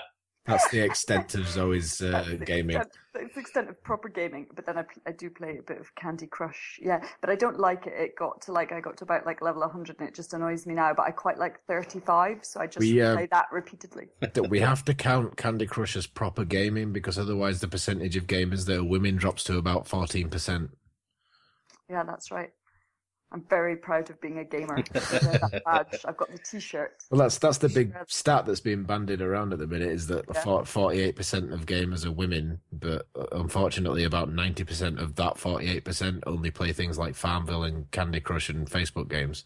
hmm So we have to count them as real games, otherwise, no, there are no women gamers. Well, I, I don't understand the stigma. Like, if people, if women are, are drawn to other games, what's, I don't understand what the big deal with that is. The the reason they need to make it into a big deal is because what they're trying to say is that games like Grand Theft Auto should be more uh, less misogynistic, or, they should have like a, a female protagonist, or where they should they should pander. Oh, to yeah, the, yeah. to Yeah, the women as sorry. well as the men. And the counter argument is that well, most of the audience is men. So what's the point in making the game more friendly to women when ninety percent of the buyers are going to be men? And then the counter to that is well, fifty percent of gamers are women, but of course. 90% of those don't play games like GTA, they play Candy Crush. Yeah, I, I, sorry, I totally get what you're talking about there. That makes total sense to me. But uh, what I mean is, I don't Which understand it makes sense to them. Yeah, that's what I mean. Like, it doesn't make any sense. Like, okay, so this group of people like playing these games. This group of people like playing these games. So what? The the thinking is that they, they they haven't infected this space yet. They want to and they want to basically say this space needs to change, and they won't be happy until it is changed. Yeah. But the idea, but then if you were really wanting to make an intelligent argument about it, you wouldn't draw in 50% of people because they play Candy Crush. You would say 90% of people that play Grand Theft Auto are men because it doesn't appeal to women. And then you would say if you made it appeal more to women, then it wouldn't be the case that 90% were men and you could have this and this, women have this and this earning power. And if you want them to spend their money on your games, they've got disposable income, make a game more friendly to them. It- Which- it doesn't make any sense to involve people that play Candy Crush. It's totally, totally different. Which I would counter with uh, contra- contrary to what the anti Gamergate people are saying, games that are better for women do actually exist. Like the the difference between Candy Crush and um, Grand Theft Auto is what they call like Candy Crush is kind of a free. Well, they call it free to play, and Grand Theft Auto is what they call a triple A game. It's like one that's had a big budget and it's on the consoles and the PCs and everything. It's a massive game. Um, it's the triple A games that they're complaining about. They're saying triple A games as a whole are under underrepresent women and they don't pander to women enough and all that. Well, there are games that fit the mold that they talk like the Lara Croft game I was talking about that was written by somebody who is a big proponent of this type of game that game exists. There are other games that exist that fit the sort of mold that they're talking about a lot better, and yet women still don't go play them. They still play Candy Crush. Yeah. And I would I would say that if if if gaming at all in the console AAA sense, uh, in- to the extent that it appeals to women, they probably want to play most of the types of things that are out there. I mean, I think like for me, you know, personally, the whole thing doesn't really appeal to me. It's not. I don't not play Xbox because Grand Theft Auto strikes me as misogynistic. I don't play Xbox because the whole thing doesn't interest me. It's just like out with my sort of you know, remit of things that I want to do. And I think that's probably what's true for a lot of women. I mean, my first problem with the Xbox is not the fact that they're misogynist. It's the fact that they're just totally immature. They know fine, I want them to go that way and they don't. And I'm like pressing and poking on the thing. And it's just clearly not doing what I want it to do. And it, what it is is a bit vindictive. But I blame the Xbox for that. I don't blame Grand Theft Do you know, um, that's that's funny. You say. It's- it's somebody shared on the on the Gamergate tag. Somebody shared a link to a, an article that was apparently written by a feminist talking about how she felt excluded from gaming as a small child because when she was a kid, uh, they had the Nintendo and everything, and she loved gaming, and she came home from school and she played Mario and all that sort of thing. And then it came to like the N64 era, and the game control changed, and all of a sudden it had more buttons and like a silly big analog stick in the middle, and she she was just confused by it, and she felt like she shouldn't be like she couldn't play the games as well as she could, and that's kind of why the exclusion started. And a lot of people pointed out this is a really misogynistic opinion. It's like you're saying because the control changed, it confused women, and they could no longer play games. but, it, but it's it's also like the idea that like I don't I feel yes I feel excluded from playing football as well. Sure, if I thought about it, I expect I would feel excluded, but it doesn't bother me because I just don't want to. Like exclude me all you want from it because Well, their I'm argument is, totally happy. if you could doing it. play, would you want to? no, But how do you know? Well, because How I've can how can you separate? bit. How can you didn't like separate the fact that you can't from the fact that you don't want to? What if you could play it really well? You might really want to play it. No, I wouldn't because it would still be muddy and you'd get dirty, and I still would have an instinctive idea that you don't run at people that want to slam into you. It's madness. and get cracked ribs. Um, you know, Yeah. have, have you guys ever noticed? Have you guys ever noticed how some of these lessons that we talk about that seem really immature, like some people just can't wrap their heads around it? Uh, as a father of a seven-year-old, I often find I am teaching my daughter, trying to teach her right now at this age, lessons that grown adults online seem to fail to grasp. Like she, Yes. she loves playing with boys. She loves the rough and tumble, but eventually she'll say her favorite game is fairies. All right, we're going to play fairies. I'm a fairy and you're a fairy. And the boy will usually go, I don't want to play that. And then the trouble starts. right? So mm-hmm. it's okay to want to play with people. It's okay to want to go into someone else's world, but you can't expect everyone's going to want to do the same thing. Yeah. The thing is, Grand Theft Auto costs something ridiculous like three hundred million dollars to make. It costs like a significant portion of a Hollywood budget. It might Oh, even yeah. be more than. And like they're not going to put that kind of money into a game like that without targeting the biggest possible audience. It's not some patriarchal, misogynistic campaign. It's a case of Money, yeah, money. They they want the most people to buy that game as possible and if they thought for a second that they could get another 100 million like sales out of pandering to women they would pander to women hmm Yep. There and there are plenty of other things that do that exclude men. I mean, like if you want, I think what I was, it's like this whole thing that you should have equal opportunity to do it, but that doesn't mean that you want to take the opportunity, right? So there is okay that some things are like. can, can you not put your laptop in your things. bag while you're talking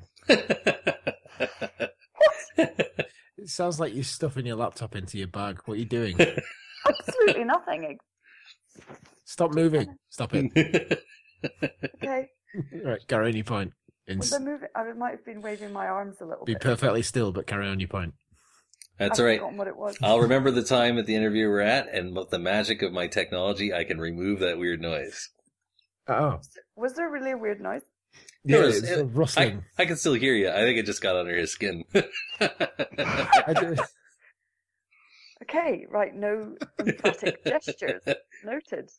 are you wearing a black bag is that what it is No, the bin bag I'm not wearing anything at all. You know Oh, perfectly uh, well. yeah yeah hmm It's funny when you asked about whether it was going to be a video thing. I thought you'd be naked if it was a video thing, but if it wasn't, you were going to put clothes on because it's a bit chilly up there. I know. I was just going to say about that Portal 2 thing that we're supposed to be playing, or that we're going to play for this. Yeah, we are video. going to play. We will are- do it. We will do it. We'll do it. But my but my husband bought it and just like started playing it just to see what it was because I'd been telling him all about this conversation, and I, I walked past and he was sitting there playing it and he said to me, Zoe, he said they've chosen the thing that is most calculated to drive you fucking insane. And it, and it's worse than that because he was playing the single player and we're going to be playing co-op, which means you have to rely on me to help with things. Oh, for God's sake.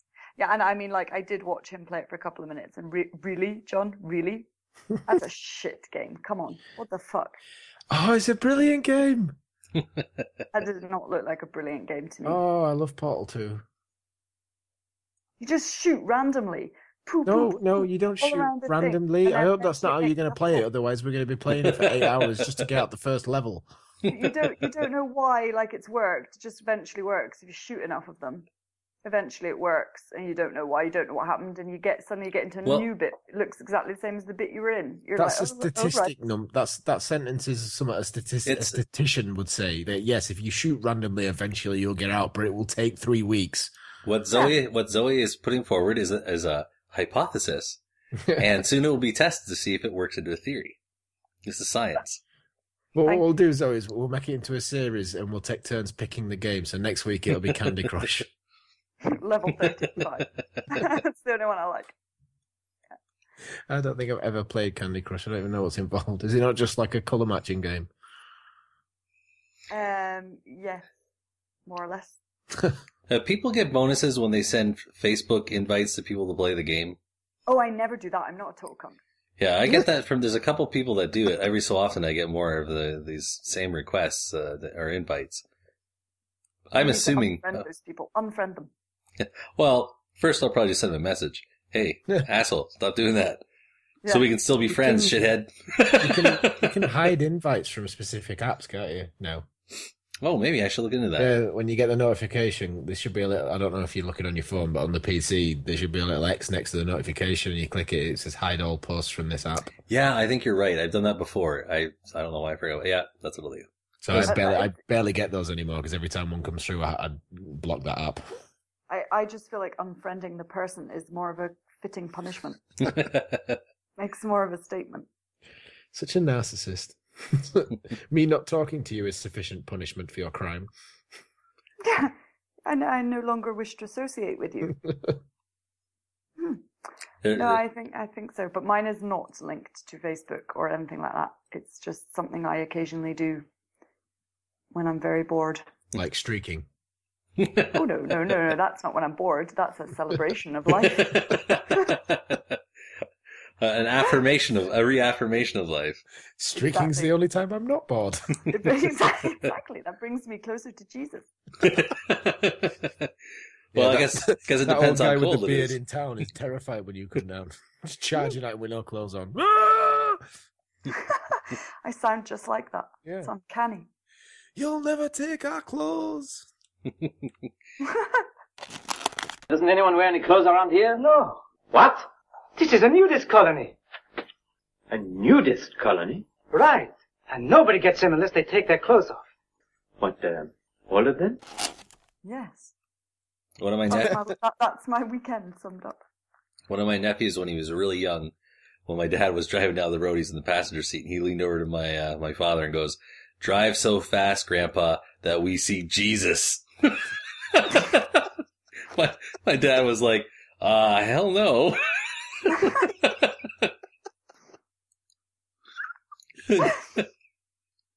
That's brilliant. Yeah, that is brilliant.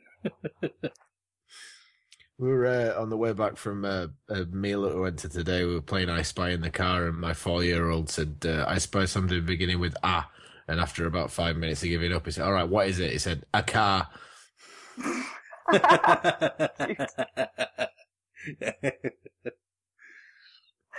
Ah, Um, all right, so I've had you guys for almost an hour and a half. um, before you guys go, uh, on the show, I think I heard Zoe say that you consider yourself a feminist, right? Yep. Okay, so you, they don't. yeah, well, yeah, well, we're used to that. uh, I know a few people, including Anton, who uh, calls himself a feminist online, and uh, yeah, I hope that the more reasonable voices in these areas will eventually be the ones that uh, overtake the extreme turd eating bums that I've been hearing everywhere I go. Yeah. Yeah, I, th- I think the key word there is online because in real in real life I know quite a lot of people who would call themselves feminists and they're all what I think you would call reasonable people. It's online it's just where they're so fucking loud. You know, they seem to have just managed to trump through this kind of like little corner that they can stand and shout from, but yeah, in in real life, I think it's a normal thing to be. Like, who wouldn't be, for God's sake? You know, I mean, nobody's claiming that we haven't got quite far with a lot of things in Western culture, but yeah, I don't see it as a radical, like, weird thing to claim to be. The way that I um, mean it. They're trying to reappropriate the term uh, SJW, aren't they? They're trying to wear it as a badge of honor now. like so, a slut, like a slut walker. so maybe if yeah, so uh, maybe if they ad- adopt SJW as their moniker, we'll be able to start just calling the mental ones SJWs, and then when we say feminist, we'll mean the f- the feminists. Mhm. I mean, I do get a little bit picky about that sometimes with people online that they're not specifying. There is a lot of people that say like they say that they're against feminists. You should be anti-feminist. I mean, that's clearly a ridiculous thing to say. You can't say that you should be anti-feminist if what you mean by being a feminist is equality for women. I mean, that would be you know ridiculous Yeah. to go saying that you're anti it. But what people mean is that they're anti like what I would call Yeah. like a Tumblr or a campus feminist, the kind of new wave online type thing. I've got a blog post that really explains why I use the term, which is to do with Shill. um, shill. What's that mean? Plugging your blog post. That's being a promoter. That's being a promoter. But what does shill mean? Corporate shill. I don't. I don't understand this word. Just like you always selling things. Well, an example. Always working. Well, an example would be like somebody who says that uh, we can't use green energy, we need to use uh, oil. Would be a shill for the uh, petro co- uh, companies or petro industry. It- That- It's, Okay. not, it's He's- not an exact proper usage because you're not for the corporate. I mean, it, like it assumes that you're the corporate, the corporation. A, I have literally never heard that word before. B, Really? this, this from the man who previously promoted a as yet unfinished blog post that he's writing with Subman, and into making a podcast with him that he hosts on his blog, clearly for clicks. Hey, that blog is not my blog. It is a Amorphous blog that I hoped would have more people involved, but it turns out it's just you. Even so, you're still using me for popularity. Okay, th- was I didn't say the name of my blog or the link. My anonymous blog that I'm not telling anybody where to find. No, no, no. You can tell us. The life according to Grace. The world according to Oh, the world according to Grace. Oh shit! I'm Um, in the doghouse now. it's- it's Actually, when we're done, send me send me links to anything you guys want uh, uh, listeners to check out. Meatspin.com. uh, see, I've I've already gone there because uh, Brian introduced me to that one. oh right. Next time Brian's on, I should say that's his website. and Put the link there. No, I was just going to say there's a blog post kind of explaining like what I think the legacy of it for me is and about work that my mother did when I was growing up. And it kind of explains like where I'm coming at because I think that this is sort of an interesting point is the idea that if you're a feminist you need to buy into the whole ideology. There's like a kind of academia associated with feminism whereby you've got patriarchy theory or Yeah. different different things like that where they have tr- sort of categorized it and made it into an ideology. And then there's the idea of just feminism as lived in the sense that women that went through in the 70s, for example, or Yeah. well, in the 20s, in the 50s, in the 70s, that went through everyday things that whereby they promoted the idea of feminism. It doesn't mean that they bought into an ideology and certainly not into an academia. You can have millions of women who identify as feminists who haven't read academic feminist theory, it becomes actually quite abstract, the sort of sociological side of it, if you get well into that. that that's not something that's like applied to most people's real lives. But my grandmother, for example, worked in a factory as a supervisor on the factory floor. And when the Equal Pay Act came in in Britain in the year which slightly escapes me now, John will Google it, um, she she got a pay rise because she literally did the exact same job as a bunch of men. It was supervisor on the factory floor, and she was literally being paid less for it for Yeah. no other reason that she was a woman. So the one day she was paid less, and then the Equal Pay Act came into law, it got passed through, and she literally just got paid three times as much the next time she got paid because this law had passed that said that they couldn't pay her less for being a woman. I mean, that's that's like applied feminism, like to the real life lived by by women that I knew. yeah, yeah. It's it's real world. It's not.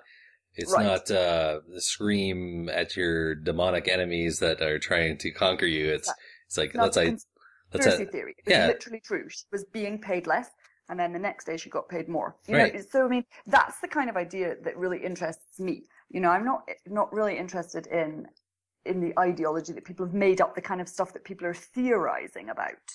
Doesn't really interest me. So yeah. Uh, I know uh, a lot of uh, hardline feminists, anyways, hate Erin Pizzey. I don't know if you know who that is. Yeah, I followed her after I heard her on your show.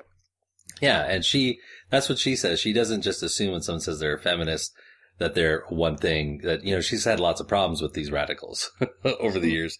But even she, yeah, even she, after all the problems she's had, she's like, I'll, I'll talk to them first. And there's a few phrases that when they come out that raises my red flags. Problematic. Yeah. And, but of course, if you Anytime talk, time to say problematic. yeah, or if they, uh, if they're online, if they spell your the wrong way. Oh, that's the other way. Oh, right. Okay. But I know that she worked a lot with the the victims of domestic abuse, um, which is similar to what my mother also did. Yeah. So I think that's when you're coming in at it on like a ground floor sort of level. Yeah. And then, yeah, and that's got nothing to do with conspiracy theories, right? You're just literally You're looking at Yeah, things I- that happen in women's lives. And I, I, I find I'm kind, I kind of get resentful about it uh, a little bit when people online talk to me because I'm in opposition or I don't necessarily fall into a rank, and they'll talk to me like I'm opposed to things automatically. Like, you, like you don't know me. I want people's lives to get better. maybe I don't see your point of view.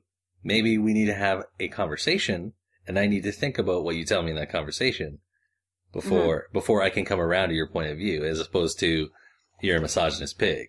Well, that- that's, that's the problem with the oversimplified yeah, oversimplification part of it because that that you say something like uh, I don't agree that it is rape if you grab someone's ass for a, for a poor example and then they say well you're pro rape Right. so like, you're, you're trying to argue that one thing doesn't constitute rape and they're saying well that argument means that you are for rape you want people Mhm. to be raped that's the kind of problem that the oversimplification thing makes I think the other thing I have with calling myself a feminist is I'm a big proponent of the idea that you can't care about absolutely everything equally and that it's perfectly okay to prioritize issues that more closely relate to your own life or more closely touch on yourself. So there is the argument that says, but why can't you just say you're humanist? You know, you're espousing values that we all agree with, but when you're calling yourself a feminist, you're by definition you know, excluding 50% of the world's population type thing, you're promoting a pro women agenda that's then, per definition, must be Yeah. necessarily anti men. And I don't know that I really subscribe to that. I mean, I see the argument clearly. Like, I don't think that that's 100% nonsensical, but I also think that I'm allowed to care about women's issues more because I'm a woman. And, you know, you're allowed to care about gay issues more if you're gay, and you're allowed to care more about trans issues if you're trans, etc., etc ad infinitum. Again, I've said before in our podcast, I have a problem with this idea that being a men's rights activist is used as a pejorative term. Why not be a men's rights activist? I mean, look at your own case, custody battles, those types of things that are massively stacked against men. If you want to be a men's rights advocate for custody issues in children and you want to bang that drum, then, you know, by Yeah. all means, absolutely have at it. Just don't be, a, don't- just don't be a radical. Well, I, I th- I don't- think the I problem don't- with men's rights activists is that it's less about for, for the the like like the men's rights activists on the internet, like your Tumblr feminist or your uh, campus feminist. The men's rights activists on Twitter is more about anti-feminism than it is about pro men. Right, it, um, which is why it's usually universally a negative thing, I guess. But I don't see why. Why should it be? I don't have any problem with you saying that you care more about things that affect men. Right. It, this is uh, Right? this is I mean, what you're talking. you? What you're talking about is kind of mirror mirror from what I was what I've said to feminists is that I don't assume because you use the term feminist because online it's the same thing. A lot of feminists online are really radical or they'll at least say radical things. Whereas I, when I'm talking to someone, I'm not going to assume that they're radical just because they use a term where in the past online I've run into a lot of radicals. It's the same thing. Uh, Men's uh, men's rights. A lot of the guys online, they they do come across as radical. They say things that are inflammatory. Uh, but I think in the real world, a lot of the men who are trying to uh, even things out or improve awareness about what men are going through, I think a lot of those guys are just simply going through it. Mm-hmm. Yeah, the, like the the positive spin on men's rights activists would be. I don't know if this made any sort of news in America, but there's recent or relatively recently in the UK, there was this thing where lots of parents were dressing up as superheroes and hanging out of windows and things, as to try and raise awareness for basically the shit deal that men have got when it comes to custody of their children, which obviously you'll you'll have a, a perspective on given what you've been going through. But um, they were trying to raise awareness, or I can't remember exactly what the what the goal was, but it was to raise awareness of that goal um, over something to do with like uh, the father. I think was it fa- father fathers for fatherhood or something, or whatever it was. But I would say that's the more positive version spin of MRAs, male rights activists, whereas the ones on the internet tend to be just about basically discrediting feminists. Yeah. But I mean, like this is going to make me sound like a uh, a student, but I've pretty much given up on labels entirely. The only the only labels that I will confidently call myself now are male and straight because they're the only ones that still have a fairly clear definition. The main issue I took, which is the one that I got into a sort of semi discussion with Damien about, is the man woman thing. So you've got three things you've got biological sex, you've got what you're into, and then you've got how you like to look yourself. What's the point in the man woman scale? Because if, if the man woman scale is separate to the other three, you can have somebody who is biologically male into straight women, has a penis, and dresses like a man who identifies as a woman, and you can have a like a, a lesbian biological female who looks like a man who who identifies as a woman, if you get what I mean, or identifies as a, basically the top. If you're going to separate all those things out, the top scale, the male, female, or the man-woman scale, it makes no. Never mind. It doesn't matter at all. It's basically just personal preference. That one's like I just like to call myself this, but it's got no bearing on anything else. But like, I'm not anti-feminist, but I won't call myself a feminist because it means so many different things. So as far as Yeah. I'm concerned, like it's the same, uh, like left wing, right wing. I, won't- I won't label myself any of that. If somebody says to me by this attribute you are a feminist, uh, then I'm fine if that if the attribute they're talking about is true. Mhm. But other than that, yeah, I just don't bother with labels anymore. Well, that's good. I, Sometimes, sometimes you claim to be a woman. And Well, we're yeah, that's, that's uh, only when I'm trying to point out how stupid the argument that you can't judge somebody, you can't make a value judgment on somebody based on their appearance or things like whether they have a penis or a vagina. It's ridiculous to say that you should ask somebody's preferred pronoun before you engage them. It is totally ridiculous. Did you see my really cool tweet earlier with the little newspaper clipping about the penis and the vagina at Glastonbury? no, I didn't say You that. have to go and look at that on my timeline. It was pure class. Absolutely hilarious. Somebody I, somebody I met at the weekend carries this clipping around in her wallet, and she like got it out, and I was like, I have to tweet this. So I just took a photo of it on the table. So go and look at that. I, I am I'm on my way there now. Uh, just uh, when I opened Twitter, then I saw a tweet, uh, a little conversation that happened. Joss Whedon, you both know who Joss Whedon is. yeah. Yep. Yep, uh, he tweeted something that wasn't explicitly didn't mention Gamergate or anything, but what he said was basically like a woman saying these gaming trends should be examined. Troll replies, "Die, cunt whore," and then woman replies, "A valid counter argument. Kudos." Um, to uh, somebody pointed out in the conversation that follows that Anita Sarkeesian did her thesis examining his programs and found them to be misogynistic. Right. Yeah. And yeah, somebody else, well, I'm not sure if that was Thunderfoot, but someone online did that where they, ex- I think it was Thunderfoot, examined Joss Whedon's, uh, his own movies that he's come up with, like Avengers and all kinds of stuff he's done by cherry picking examples of how that made him look as bad as possible. He is such a Mhm. misogynist. If you look at this stuff, he endorses violence uh, towards women and sexualizes it. And yeah, and it looks brutal. And then he's like, well, now if Joss sees this, he's going to be like, this guy's a nut. He's taking everything out of context. Exactly. like, I, I, but this comes a bit back to what I was saying about how we could choose to go against like people that are actually like abusive instead of going against people on our own side. But if you're wanting to make that kind of video showing that kind of misogyny, why fucking pick the person that invented Buffy the Vampire Slayer? Like, what's your agenda to pick him to do that video on when there must be so many people who genuinely actually are totally misogynist? Like, Yeah. If you can't find if you can't find sincere examples of it, then well- doesn't that tell you that you're wasting your time? Well, the the reason that he he he did that to to because Joss was coming out on her side, right? He he, he had not heard the two counter argument like the both sides. He just watched a couple of her videos at some point, and then he tweeted that uh, misogyny was running rampant, basically in gaming industry. Like he didn't, he wasn't skeptical at all about what he was seeing. Right. And so Thunderfoot responded by like, okay, well let's let's do the same treatment to you. And that's that's why it's such a perfect highlight is because everyone pretty much knows this guy now. They they know some of his work somewhere. And you can take even someone that's that respected, that accomplished, and easily twist them into the most perverted uh, misogynist. Yeah.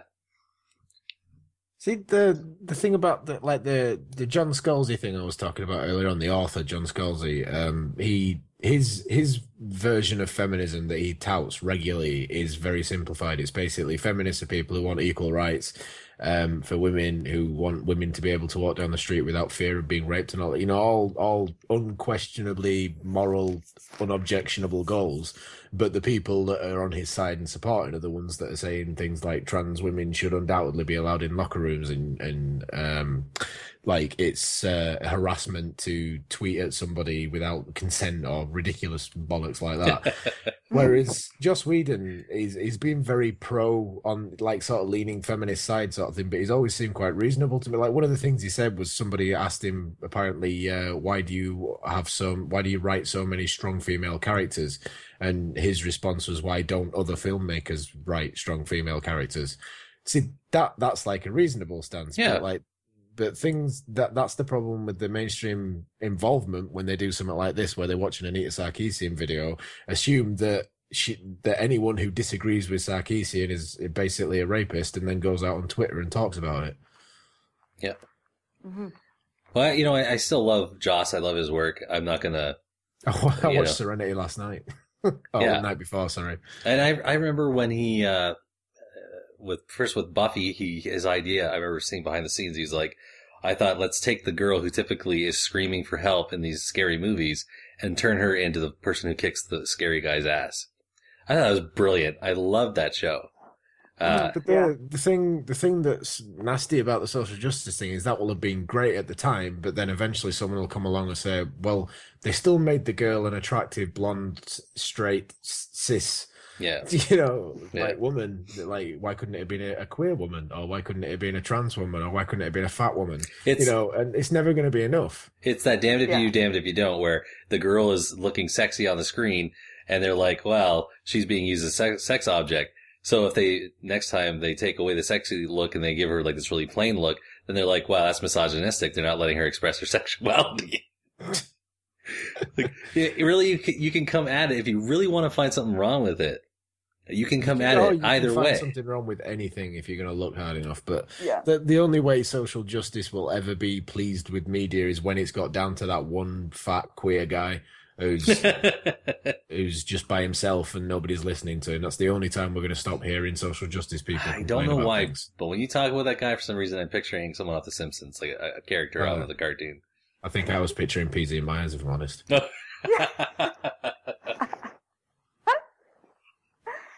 Mm.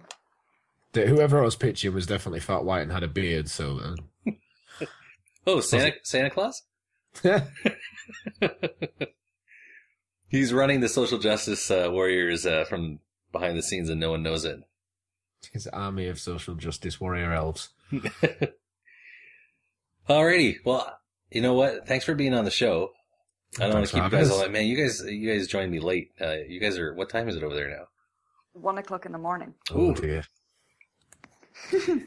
Um, so thanks for being on the show. Uh, before I uh, uh, end it, can you just say your names and where they can find you? Any of my listeners? In, in unison, or Oh, uh, coordinate as you see fit. um, uh, I'll be you and you be me, John. okay, Don't really. you go first. Me go first. Um, okay, so you can find me on Twitter at Zoe Jen with an underscore at the end. That's very important. Said it many times on the show. Um, yeah, come along, say hello. Uh, you can find me on Twitter at, at Beagrie. You don't have to spell that; it's a made-up word. That's at B E A G R I E. Nobody, I, nobody even knows that that's supposed to be an impression of me. And uh, and you can find the podcast at thegenderbias.com. I'll put those links uh, on the on the episode as well in the show notes. Yeah, we have it in our Twitter bios. Awesome. Uh, so I'm going to end the recording there. Is there any way I could get you guys to do a bumper for me? Yeah, sure. Sure, Sorry, I spoke for both of us then. that's okay. You're authorized to speak for What, me. uh, what do you want us to say? Um, you can do whatever you want, but usually people will just say uh, their name, uh, what what their what the, their site or what they do, and just say uh, you're listening to Apostasy Now. So like the I'm I'm John, you say I'm Zoe. We'll both say we're from the Social Justice Podcast. yeah, sure. We're blatantly not going to get that at the same time. So, so say, um, right, okay, I'll go. I'm John. You go. I'm Zoe. I'll say we're from the Anti-Social Justice Podcast. You say and we're list and we're what? What did you want us to say? Up, and you're listening to Apostasy Thank you. Now. Yeah. And and then you say and you're listening to Apostasy now. Okay. Okay. Hello, I'm John, And I'm Zoe, and we're from the Anti-Social Justice Podcast. and you're listening to Apostasy Now. Awesome. Perfect. You guys got on the first try. We're very professional. If you've listened to if you've listened to many of my bumpers at the beginning, you'll know that most people do not get it on their first try. All right. yeah. We spend a lot of time talking to each other. Yeah, we do. We're quite synced. Yeah, I get that. We And- get our periods at the same time. Yeah. Uh, what I really love is that you guys clearly are enjoying what you're doing, and you're talking about a lot of stuff that could easily get you down. That's, maybe that's why we do it, so we can talk about it without getting down. If you don't laugh, you cry, right? Yeah. Right, yeah. I'm a big believer in that, actually. It's uh, it's always fun to see Zoe with a fishbowl wine glass, trying not to laugh. Trying not to laugh. So this this bloody penis thing you shared. What was the what were they trying to when they're saying the highlight in the contradiction in society? Was the contradiction that women are treated worse and that's ironic, or was it I don't actually? know. That's what Femi Theist asked me earlier. I was like, I don't know if the contradiction is that every time a penis gets its ass kicked, a vagina will come and save him. I just I thought it'd be ironic if the the goal that they were trying to the the ultimate aim was to highlight that women are treated or that females are, are like body parts are considered like dirty somehow, whereas men aren't. I.e., a woman dressed as a vagina would get treated badly in the street, whereas a man in a penis wouldn't. And then These- the irony is that the guy in the penis suit got beat up. These are people who got up that morning in their wisdom, dressed respectively as a PNV, and went out on the street, got assaulted, but took it graciously, saying that they could understand why people were offended. what the fuck is the thinking?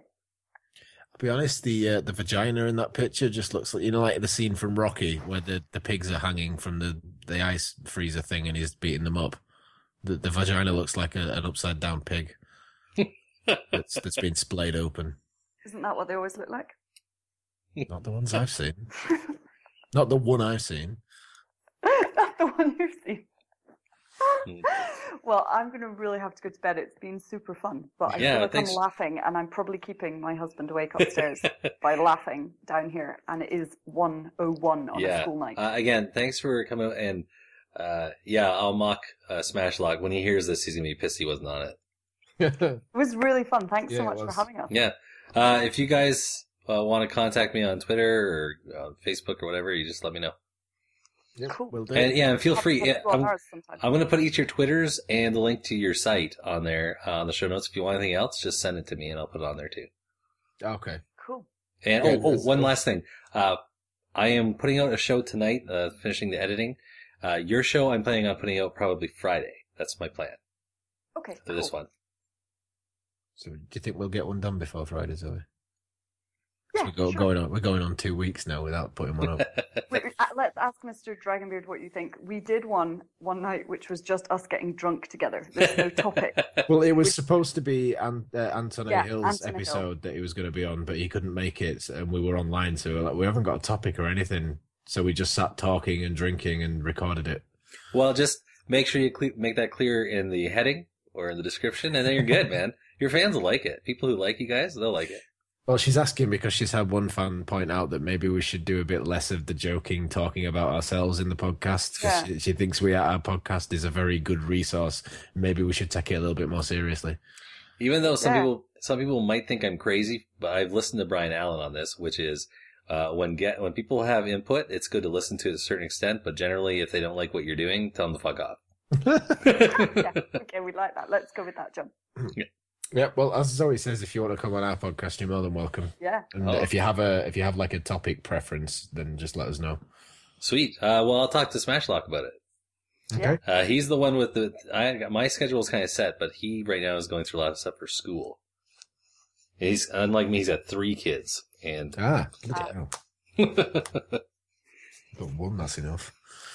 alrighty, guys, you have a good night. I'll talk to you You soon. too, man. You too. Bye. Bye. Bye bye.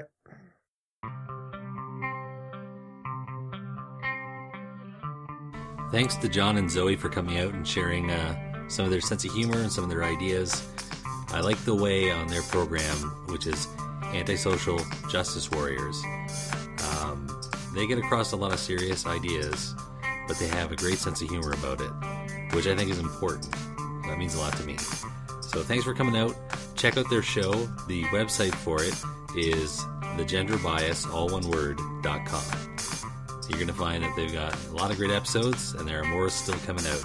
I hope today or today's guests have challenged your ideas a little bit, and I hope that the emphasis on people being able to express themselves and have the right to hear one another speak is paramount.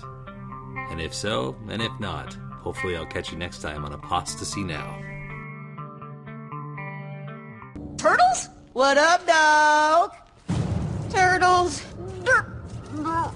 Uh, miss, I know we look kind of different and all, but I promise we're not going to hurt you.